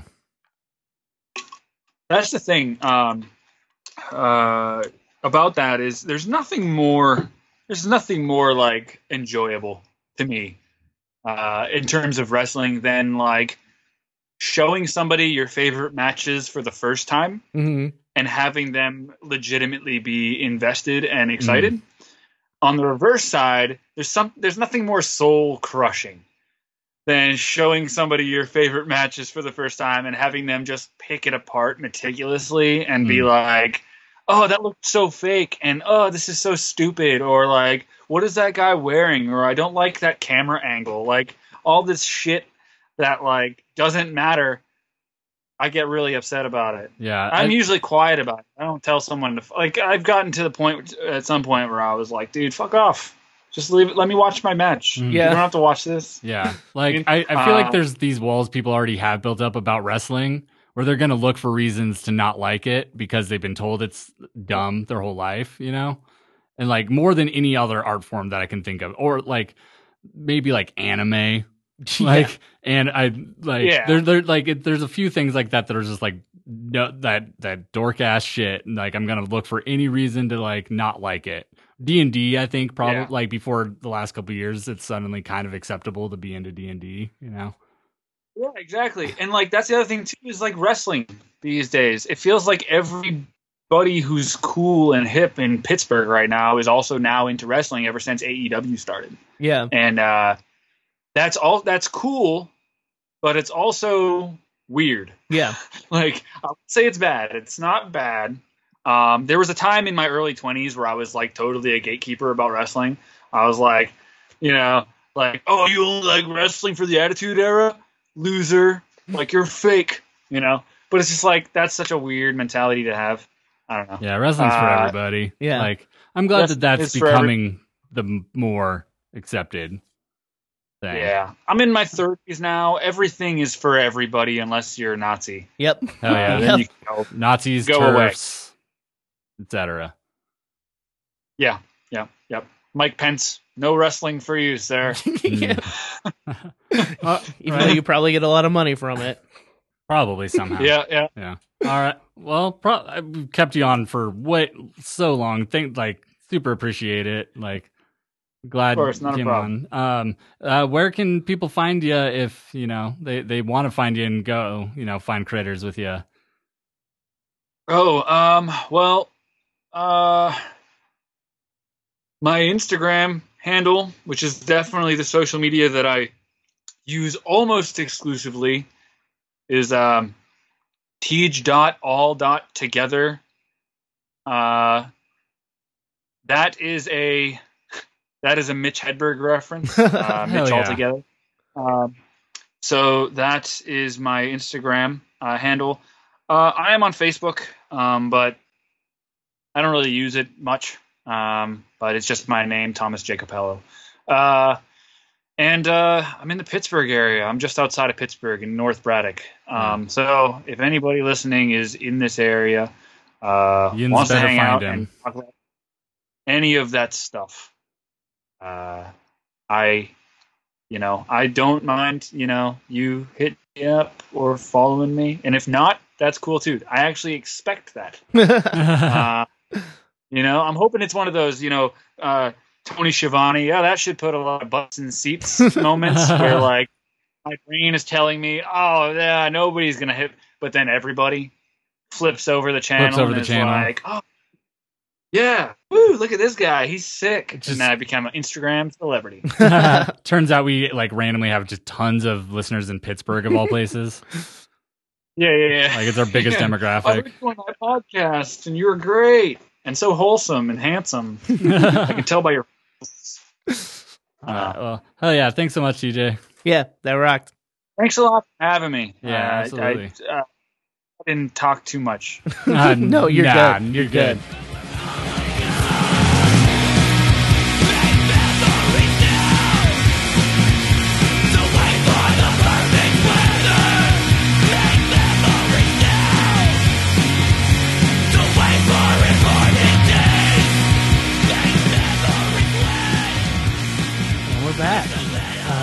Shout out to TJ. Uh, thanks for lending us so much of your time. For real. Yeah, that was sick. You know, talking to person from my favorite band on on my favorite show that I'm I do. Yeah. Because it's the only show I do. I guess we should say uh, you're listening to us on the Eavesdrop Podcast Network. Oh yeah. Uh, check out the other shows, uh, eavesdrop.com Or, or jizz.biz. if you're nasty, And we know that you are. if you listen to this, I don't know why you wouldn't be. Um, yeah, Unless you're not nasty and that's your choice. That's cool too. yeah, that's that's that's chill. Be non nasty if you want. Yeah. Uh, go to bit.ly slash uh merch boys. Uh, bit.ly slash Derek's trunk. Buy some stuff from us since we're not going to be unloading all our merch at Treefort. Oh yeah. I guess that's something we know, I'm guessing everyone who would possibly see us would know, but maybe maybe not. Uh yeah, Treefort's postponed due to, you know, the world. Yeah, But, you know, we'll see y'all in September. yeah, Give us six months to wait five months and then prepare. yeah, yeah, more yeah. for. So no, yeah, we'll it'll it'll be it'll be better for it. So. Yeah. Uh, my birthday is officially postponed as well until Zack will not be getting older. No, I'm not turning 30 until I'm 30 and a half. So Um, yeah, and uh, Audible trial bit.ly slash suck your own.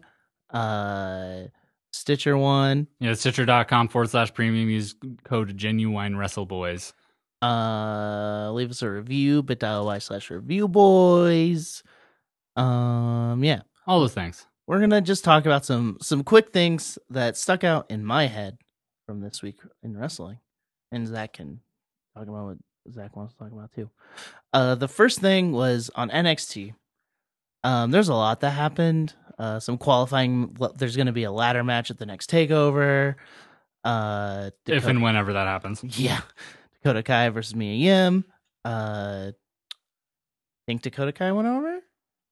Uh, fuck. I think so. I pulled it up. Let me let me look at my notes. Yeah, Awesome. yeah, because like Mia Yim was like totally dominant this entire match, and then Dakota Kai. Oh no, Mia Yim won. Oh yeah, no, yeah, Mia, we yeah. Oh right. yeah, yeah. Raquel Gonzalez uh interfered but got caught. So Mm, um that's right. yeah. Um Uh, Like there's le- there's very little happening in general in the entire world, but I still just could not remember yeah. what happened in that match. Um and then Tegan Nox also beat uh Gianna Perazzo. So so far it's Dakota Kai, Tegan Nox, and Chelsea Green. and Chelsea Green. Man, next week is the one that sucks because it's Candice LeRae versus Mercedes Martinez.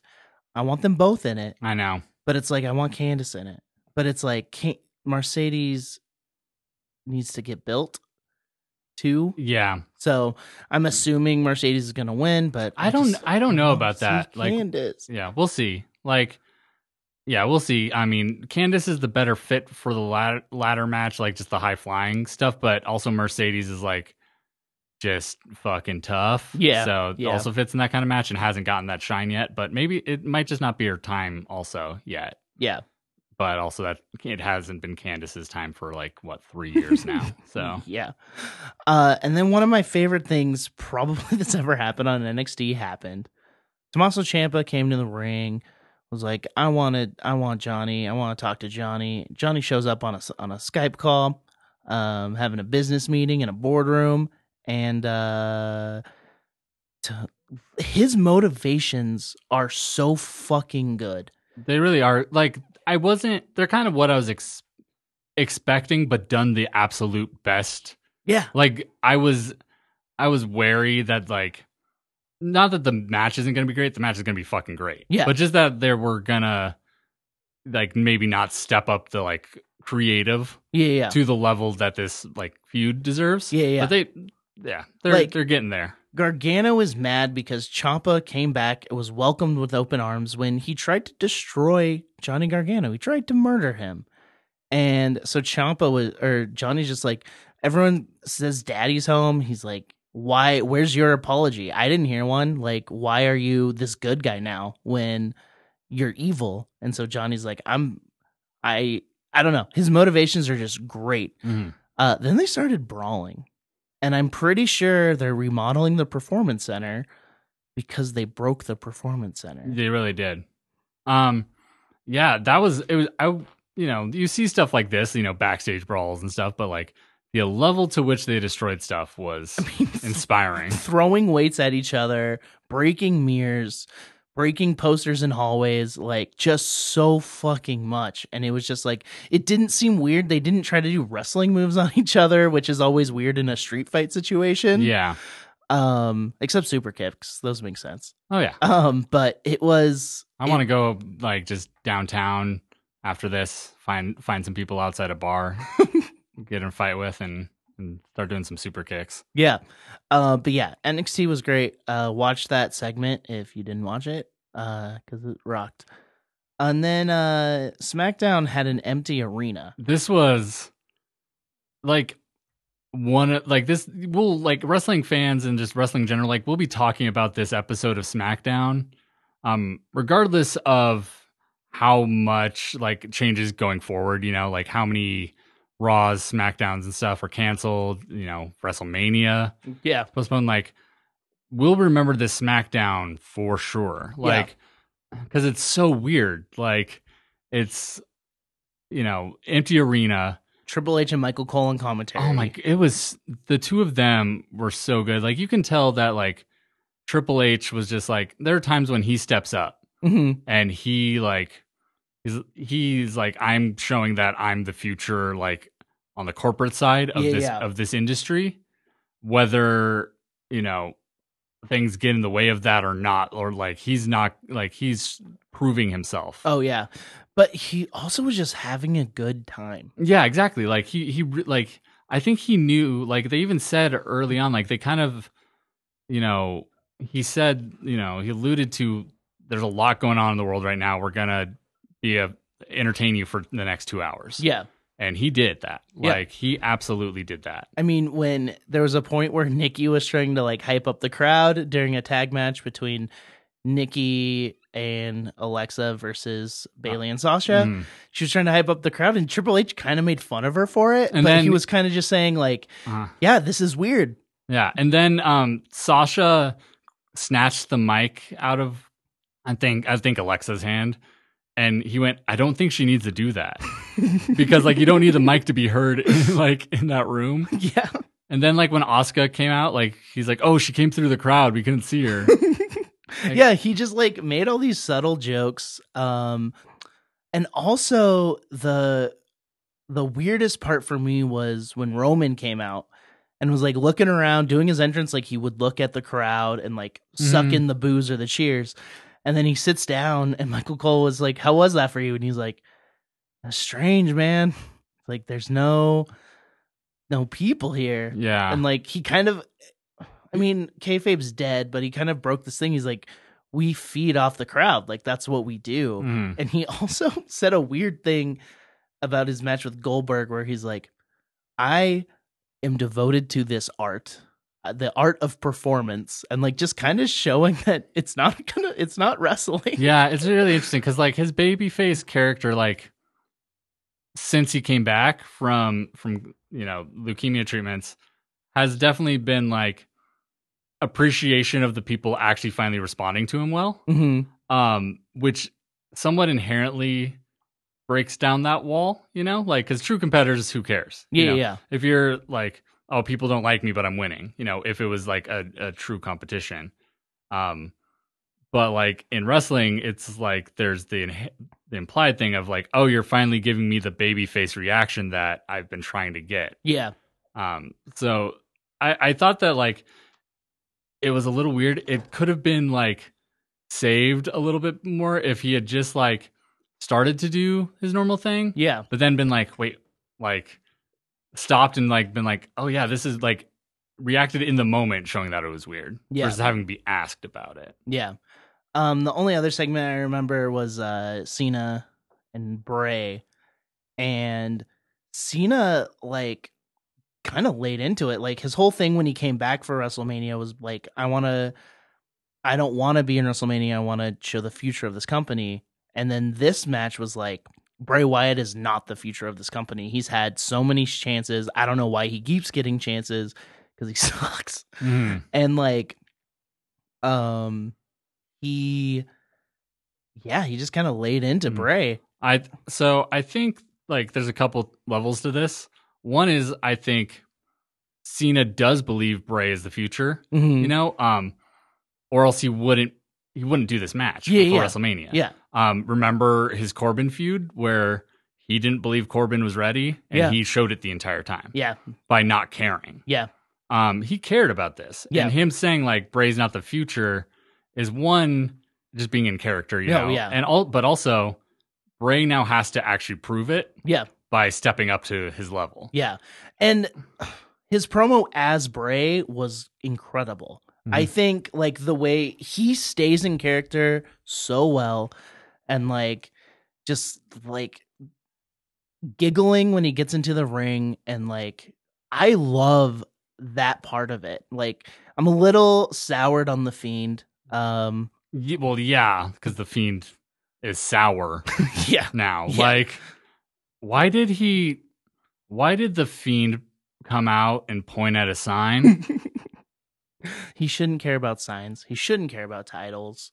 like, Funhouse Bray Yeah. should have come out and pointed at the sign, and they should have like shot like pyro off on it when he like, you know, pointed to it, Or like, turn the sign off or something. or like, but like Funhouse Bray, it should have like confetti should have come like out of the sign when he pointed at it, Yeah, and then yeah. he should have started giggling about it, like, yay, Yeah, that would have been much better. And then maybe Cena doesn't answer it because he's like, "No, you're a clown. Yeah. I beat you a few years ago, and now suddenly you're a, a you're a literal clown." Yeah. And then have the fiend, you know, do its destructive thing, and then have Cena respond to that. Yeah. It's just I'm well, excited for this match that may not happen. Um I'm interested to see It'll happen someday in some arena or somewhere. Uh, but that leads into the next thing I want to talk about. What if Mania doesn't happen? They're building all these stories. Like, They've stopped alluding to the date on commentary. oh yeah, Michael Cole never said April 5th. Oh no. Since January, they start building and they build these stories. These feuds can't go too long. I think this Edge Randy Orton feud could be extended. That could go to SummerSlam. Some some Mania feuds, Mania is the first step, and then Yeah. SummerSlam is usually you know the end or really long ones the next Mania. Yeah. Um, but traditionally Mania should be the blow off. Yeah. Well, and like the the whole Goldberg Roman thing. They can't extend that out because Goldberg doesn't show up. No, Brock and uh Drew, that'll get stale if they extend it out too much. unless um, it, yeah, unless it is Drew wins at Mania and then wins the de- like decisive like rematch afterwards. Yeah. to like really establish him. Yeah. Um, to show that he can both be the you know the challenger and the champion. Yeah. but uh they'd have to do that very carefully Yeah. It's just it's it's weird and it's probably the weirdest thing. I um I'm of the opinion that Vince won't cancel it until he absolutely has to. Um and yeah until the city of tampa tells them they have to but the city of tampa is like please just do it so we don't have to tell you yeah. um they like well, that's the thing. If they if I heard if for like sporting events like this, if the city cancels it, then they get insurance money. The the the company. Mhm. So like I'm sure that's what Vince is doing, but I also I mean, he doesn't believe in sickness, so and he sees sneezing as a sign of weakness. So I could see and it's I mean, I'm sure it's not all his decision. I'm sure there's a board of people. there are but he's the biggest decision on it Yeah, so it's it'll be they just interesting. fired the next two biggest like a month ago so It'd be it'd be cool. I would watch it an empty arena one. Um, oh i mean i mean i'm gonna watch wrestlemania regardless yeah, But um yeah, it'll be really interesting what they do because it it they can't shoot like they can't really make a decision right now because Yeah. like the one the closest to this situation I can think of is I think it's WrestleMania four or five somewhere wherever it's Sa- Sergeant Slaughter okay, was a heel Iraqi sympathizer champion, and Hulk Hogan was going to beat him. It was in L.A. There's a lot of rumors and like stories out there that it was supposed to be in the the L.A. Coliseum, you know, Mhm. hundred thousand person stadium. yeah, Um, it got moved. Eventually, happened in a small like arena, hmm like you know, twenty thousand person arena. yeah, Um, and a lot of there's a lot of like talk that it was like, yeah, the heat was actually too real. Like Oh. pe- people were legit. Like I mean, this was during the Gulf War. Like, Okay, this was okay, not okay. good. This was this was a bad decision on their part to go with this angle. Um, and it was kind of like, yeah, like it seems like there are actual safety concerns, uh, so they had to move it. But you can't even move it like to a smaller venue and call it WrestleMania. Hmm like unless they like just embrace and say this is where the world's at. This is what we got to do. Yeah, um i think if it hasn't happened like if there's no sign of it potentially happening in may Mhm. like by mid-april they have to make a decision to like basically do empty arena whatever like version of it yeah, I think they like there's some dates I saw people could they can push it back to like May and there's some dates that they Mhm. can you know use the same stadium move it to then. yeah, Um but we just literally have no idea what this looks like. yeah. It's it's wild because like they won't flat out cancel it, but postponing it makes sense. But it's like this is where they make their money. This is the biggest event of the year for WWE, Mhm. and so it's like it's it's just crazy. It's like when I mean like in 2001 like after 9/11 the Super Bowl was like moved back a couple weeks because Yeah. the season was halted for a couple weeks. yeah. Um like all sports moved back like 2 weeks. hmm But you can't rely on that No. right now because No. we we just legitimately have no idea. yeah everything's up in the air Mhm. and so like it's i don't know it's so interesting um because i think about it from a, f- a financial standpoint i think about it from a fan standpoint where it's like yeah i want wrestlemania to happen when it's supposed to happen because You just made a Facebook event, Derek. i know i did You gotta can't change the date on those. no you can't change it at all uh but like basketball's canceled sports are canceled um they're they're canceled. Yeah. Fuck sports. Uh real quick though, uh there's a guy who plays in New Orleans. Zion Williamson. Yeah, who like is paying for all the Smoothie King's sal Smoothie King empl- Center employees all of their salaries for Mhm. 30 days and like he's like 19, right? Uh, something like that. 1920. Like, like- he he played one year of college and then he was the first overall pick this year. Like that's what these fucking rich people need to do. Mhm. It's like He- fucking support the people who support you. Yeah, like he wasn't the first. Like, there's been a bunch of players um that have been like donating money. Okay. like a lot of them are a hundred thousand dollars, which I don't know if it's because the first guy, Kevin Love, huge wrestling fan. Oh, by the way. like huge wrestling fan. Um, he was the first person that they started giving belts to cha- like to other sports. Oh, okay, okay. because when he was on the Cavs and they won the NBA Finals, Hell he yeah. was like celebrating like Stone Cold style. okay. Um, but um, yeah, he gave a hundred thousand dollars to like, be, and then a lot of other players have. It could also be a tax thing. yeah, yeah, yeah. But um, Zion Williamson's like, I'm just paying for all of it. yeah. This is a dude. Um, he yeah, first year in- he's a rookie. He's also like just barely started playing. oh, wow. Um, because he was hurt to start the season. He's been playing like a, less than a month. Damn. Like, and is already like this solid of a dude. So so went to Duke, which is my college team. So Nice. Yeah, that's like a, a side note thing, but it's Yeah. it's sick. like everything is is done uh for now. It's like all postponed. We don't know what's to happen and it's fucking weird. And watching wrestling this way, it's very strange cuz like Takeover there's supposed to be Takeover UK soon, right?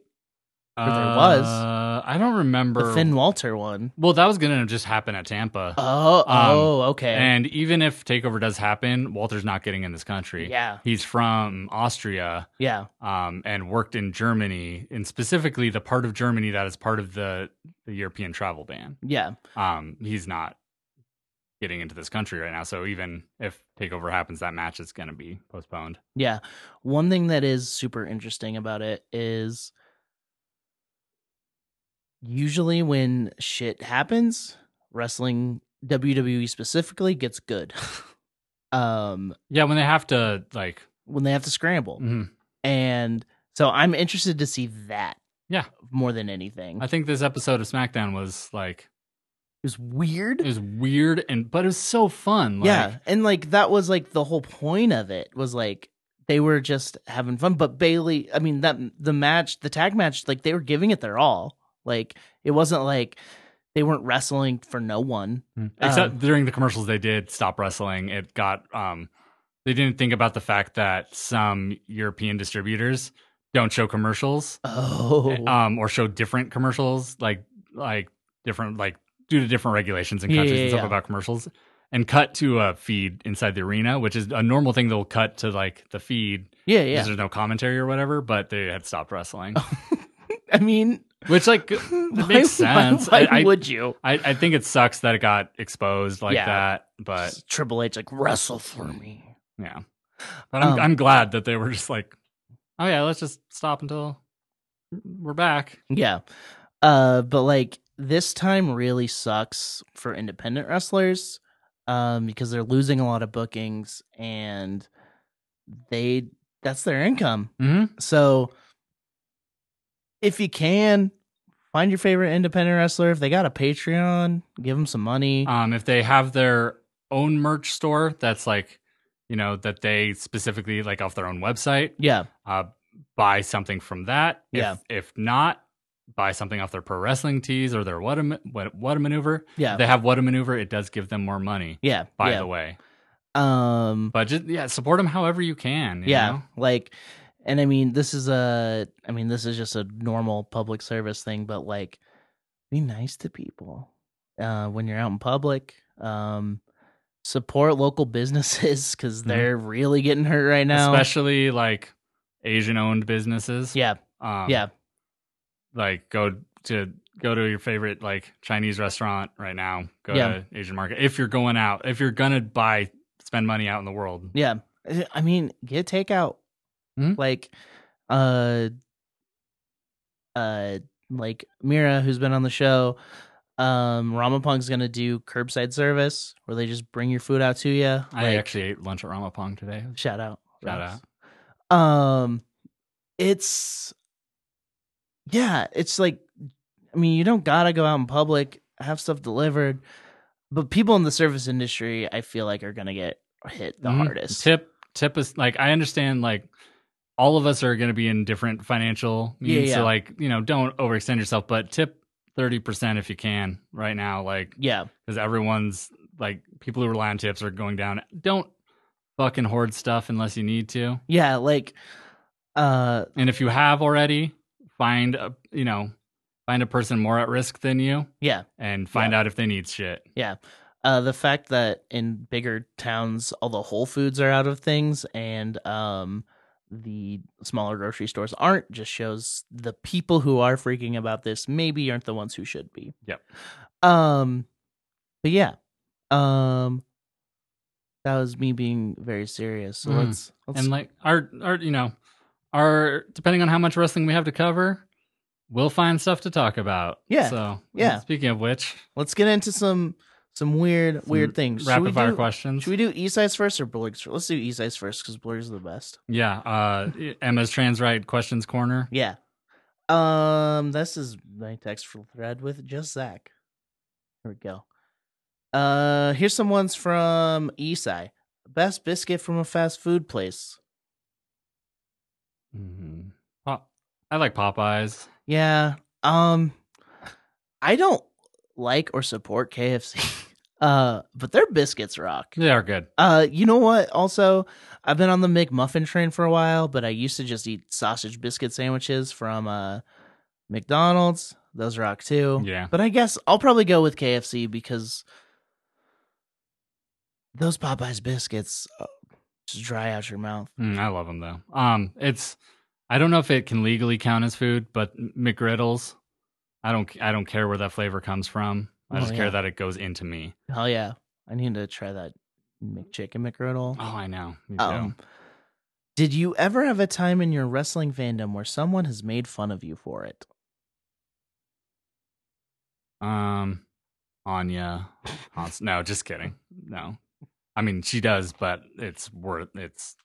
I deserve it. When, Yeah, yeah. When when she does, I Yeah. deserve it. Um, I can't think of anything because I like when I was a kid and watched, I kept it a secret. Yeah, yeah. Um, and then I don't know. When I started getting back into it, people didn't get it. It was before we had this show, and before like there were a few people that started getting into wrestling. Yeah, yeah. Um, the people just, I think people just didn't get it. Yeah. Um when I first started the show, I was dating somebody who absolutely hated wrestling. And I tried so hard. I was just like, watch this match, watch this match. Um if someone you know doesn't like blood, don't show them Candice LeRae and Joey Ryan Jesus versus the Young Bucks. I learned that was a bad idea. And um she refused to watch any wrestling content after that. Um, I have a friend who, anytime I talk about wrestling, he leaves, and I think that's really funny. Who is this? Uh, Cameron Brizzy. Yeah. Um, and then one time I I- called him out on it, and he's like, "I don't do that," and I was like, "Dude, you have," and he was like, "Okay." Yeah, I remember that happened when you and I were out on the patio at Neurolux once. Yeah. Uh my favorite uh situation that ever happened was um my friend Taylor Dickey started dating uh the person he's with still, uh Mackenzie. And it was the first time I met her and uh Taylor was like, "Yeah, Derek does a podcast." And her eyes lit up. She was just like, "Oh, what's your podcast about?" And I was like, "Oh, it's about professional wrestling." Just instant dead eyes, and I was just like, I like laughed because I was like, "That's that's, That's a- the that is- expected reaction." That is the response. but no one's ever like insulted me for liking it. Like, yeah. Um, Isai's story is uh, um, he was once called a man child from a girl because he wanted to order a Shinsuke Nakamura poster. um, and that's when you know it's not going to work out. Um, what's the moment in your wrestling fandom where it clicked for you? That's a good question. I like I don't know if there's a single moment. Like I definitely remember a Hardy Boys match being like one of the earliest things I watched, but I that was like it clicked that I was interested. Yeah, yeah, I don't know if there's a single moment, but it's, I mean, I've talked about it, it's the Lesnar Angle feud yeah. like from 2002 2003, but I I don't know if there's a single moment. Yeah. Um, what getting back into it, what the women's championship match at WrestleMania 32, Mm-hmm. um, just like it's a it's still a good rewatch. Which Like, one is it? Um, it's triple threat. It's when they introduced the women's championship. They Okay. retired the Divas championship. Um, it's a terrible WrestleMania, but this match is solid. Um, it's Becky, Charlotte, and Sasha. Okay, triple okay. threat. Snoop Dogg did Sasha's entrance.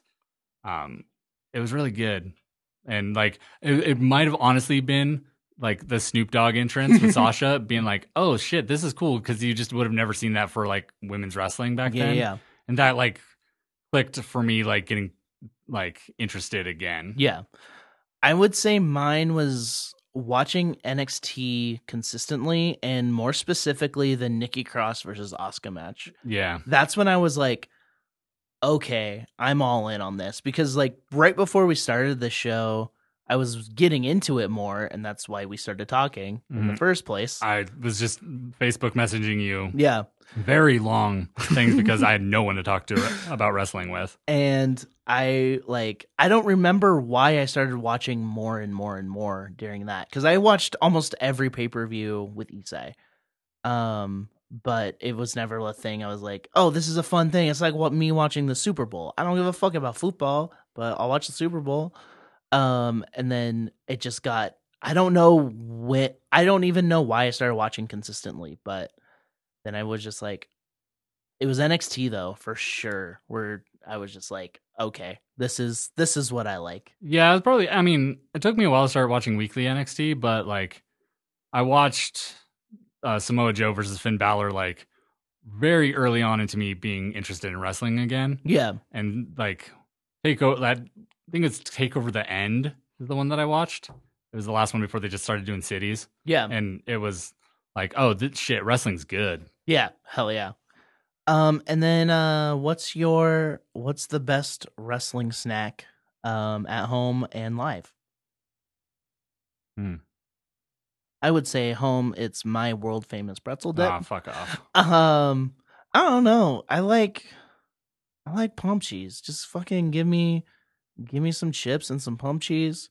I love dips. I like taking chips and dipping them into stuff. Hmm, that- I would say that. I would say that Uh, for both. Mhm. Um, if I'm at home, it's just like a box of Cheez-Its because I'm literally just usually just sitting there watching by myself. And you if know? you're with a group of people, it's a bag of Doritos.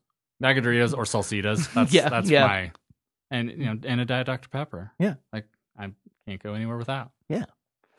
Um. All right. Blurred time. Do you think you could eat ten pieces of Long John Silver's fish? Yes.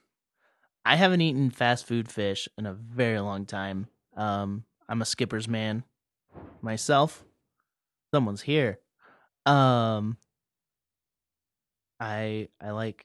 I used to fuck with skippers real heavy. Um, I actually don't know that I. If there was a prize, I could eat just about anything. Yeah, Without one, probably not. Yeah. I don't know if I could eat ten pieces of fast food fried Mm. fish. Um, I can't do white fish since I I went to the Philippines in high school and just it was all good, but that's all I ate for like two weeks. Like that's all like what we'd get fed was like white fish and rice. Yeah. Fish, and I just I can't do it unless I have to. Yeah, I would. Yeah, that's what I would. No, I couldn't.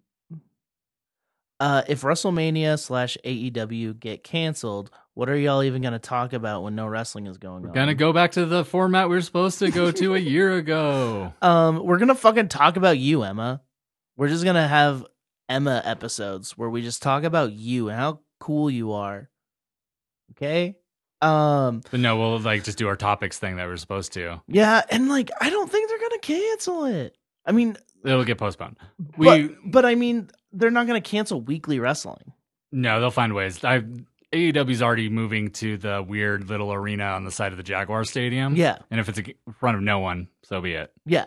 Like that's just what they'll do for the time being. Like when it was at Disneyland, Unless have, like homes. Unless wrestlers start getting diagnosed, yes. like the NBA. yeah. If it becomes an NBA situation, that's different. But like, there's so much wrestling content. We'll just talk about old shit. Yeah.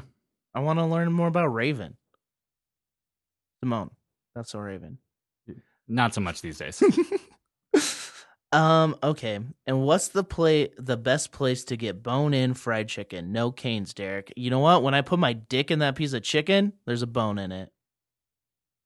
Gross. Um, the best bone-in chicken I've ever had was at um, now called T-Mobile Park. It used to be called Safeco Park Oh. in Seattle. Wow. Um, they had like a bunch of like local vendors. Oh, and sick, shit. sick. Um, like which was really cool. It's really cool. I don't. It's been a decade since I've been there, but they had like local like Japanese-owned sushi things, and then like there was like a really cool so, like soul food Oh, rad. stand that was out past left field behind the bullpen. I have no idea what it's called. But it was really good. That that rocks. Um, I would say my favorite fried chicken. My mom makes a mean fried chicken. Um, but I would say, uh, Hat Yai in Portland, Oregon. Um, it's fried chicken. It's like coconut crusted, and you dip it into some Thai curry, and it is wonderful. It is wonderful. That's it. That's all the questions. Sick. Um, yeah, I we'll we'll just wrap it up here now. Um, thank you all for listening. Yeah. Sh- thanks again to TJ for coming Yeah. on. That was super sick. Um, oh yeah. Um, our uh, we'll we'll end this episode out with our our good friend David Lynch. Oh yeah. Um, Jesus, this episode's all over the place. our good friend David Lynch uh, recorded a thing um, about professional wrestling. Uh, shout out to Dash uh, Kowalski. Um, I shouldn't have said your name without reading it because I probably said it wrong. I apologize, Dash. Uh, they are providing content. Uh, David Lynch explaining things. If you um, give them if you donate five dollars to Bernie Sanders, uh, lots of Pokemon, Pokemon or wrestling. You can request whatever you want, and it rocks. So check it out. Um, donate to Bernie uh, because Medicare for all would be great right now, wouldn't it? yeah, y'all who uh, think that it's like hopeless, Obama had less delegates at this point in 2008. Good to know. Good to know. Yeah, keep fighting. Um, there's there's still time. We got till November. We can make this shit work. Uh, be good. Um, Wrestle Boys three sixteen says, "Wash your hands, you fucking filthy animals." Ah, professional wrestling. A classic narrative of good versus evil, face versus heel, Rudo and Técnico. Now, the question though is what would a match be with only heels or only faces? I would submit to you that that match or that storyline would be boring. In fact, it is the balance of professional wrestling that speaks to me the most. The requirement of a good and an evil side in telling this complete narrative. I am also impressed by a nice Phoenix splash.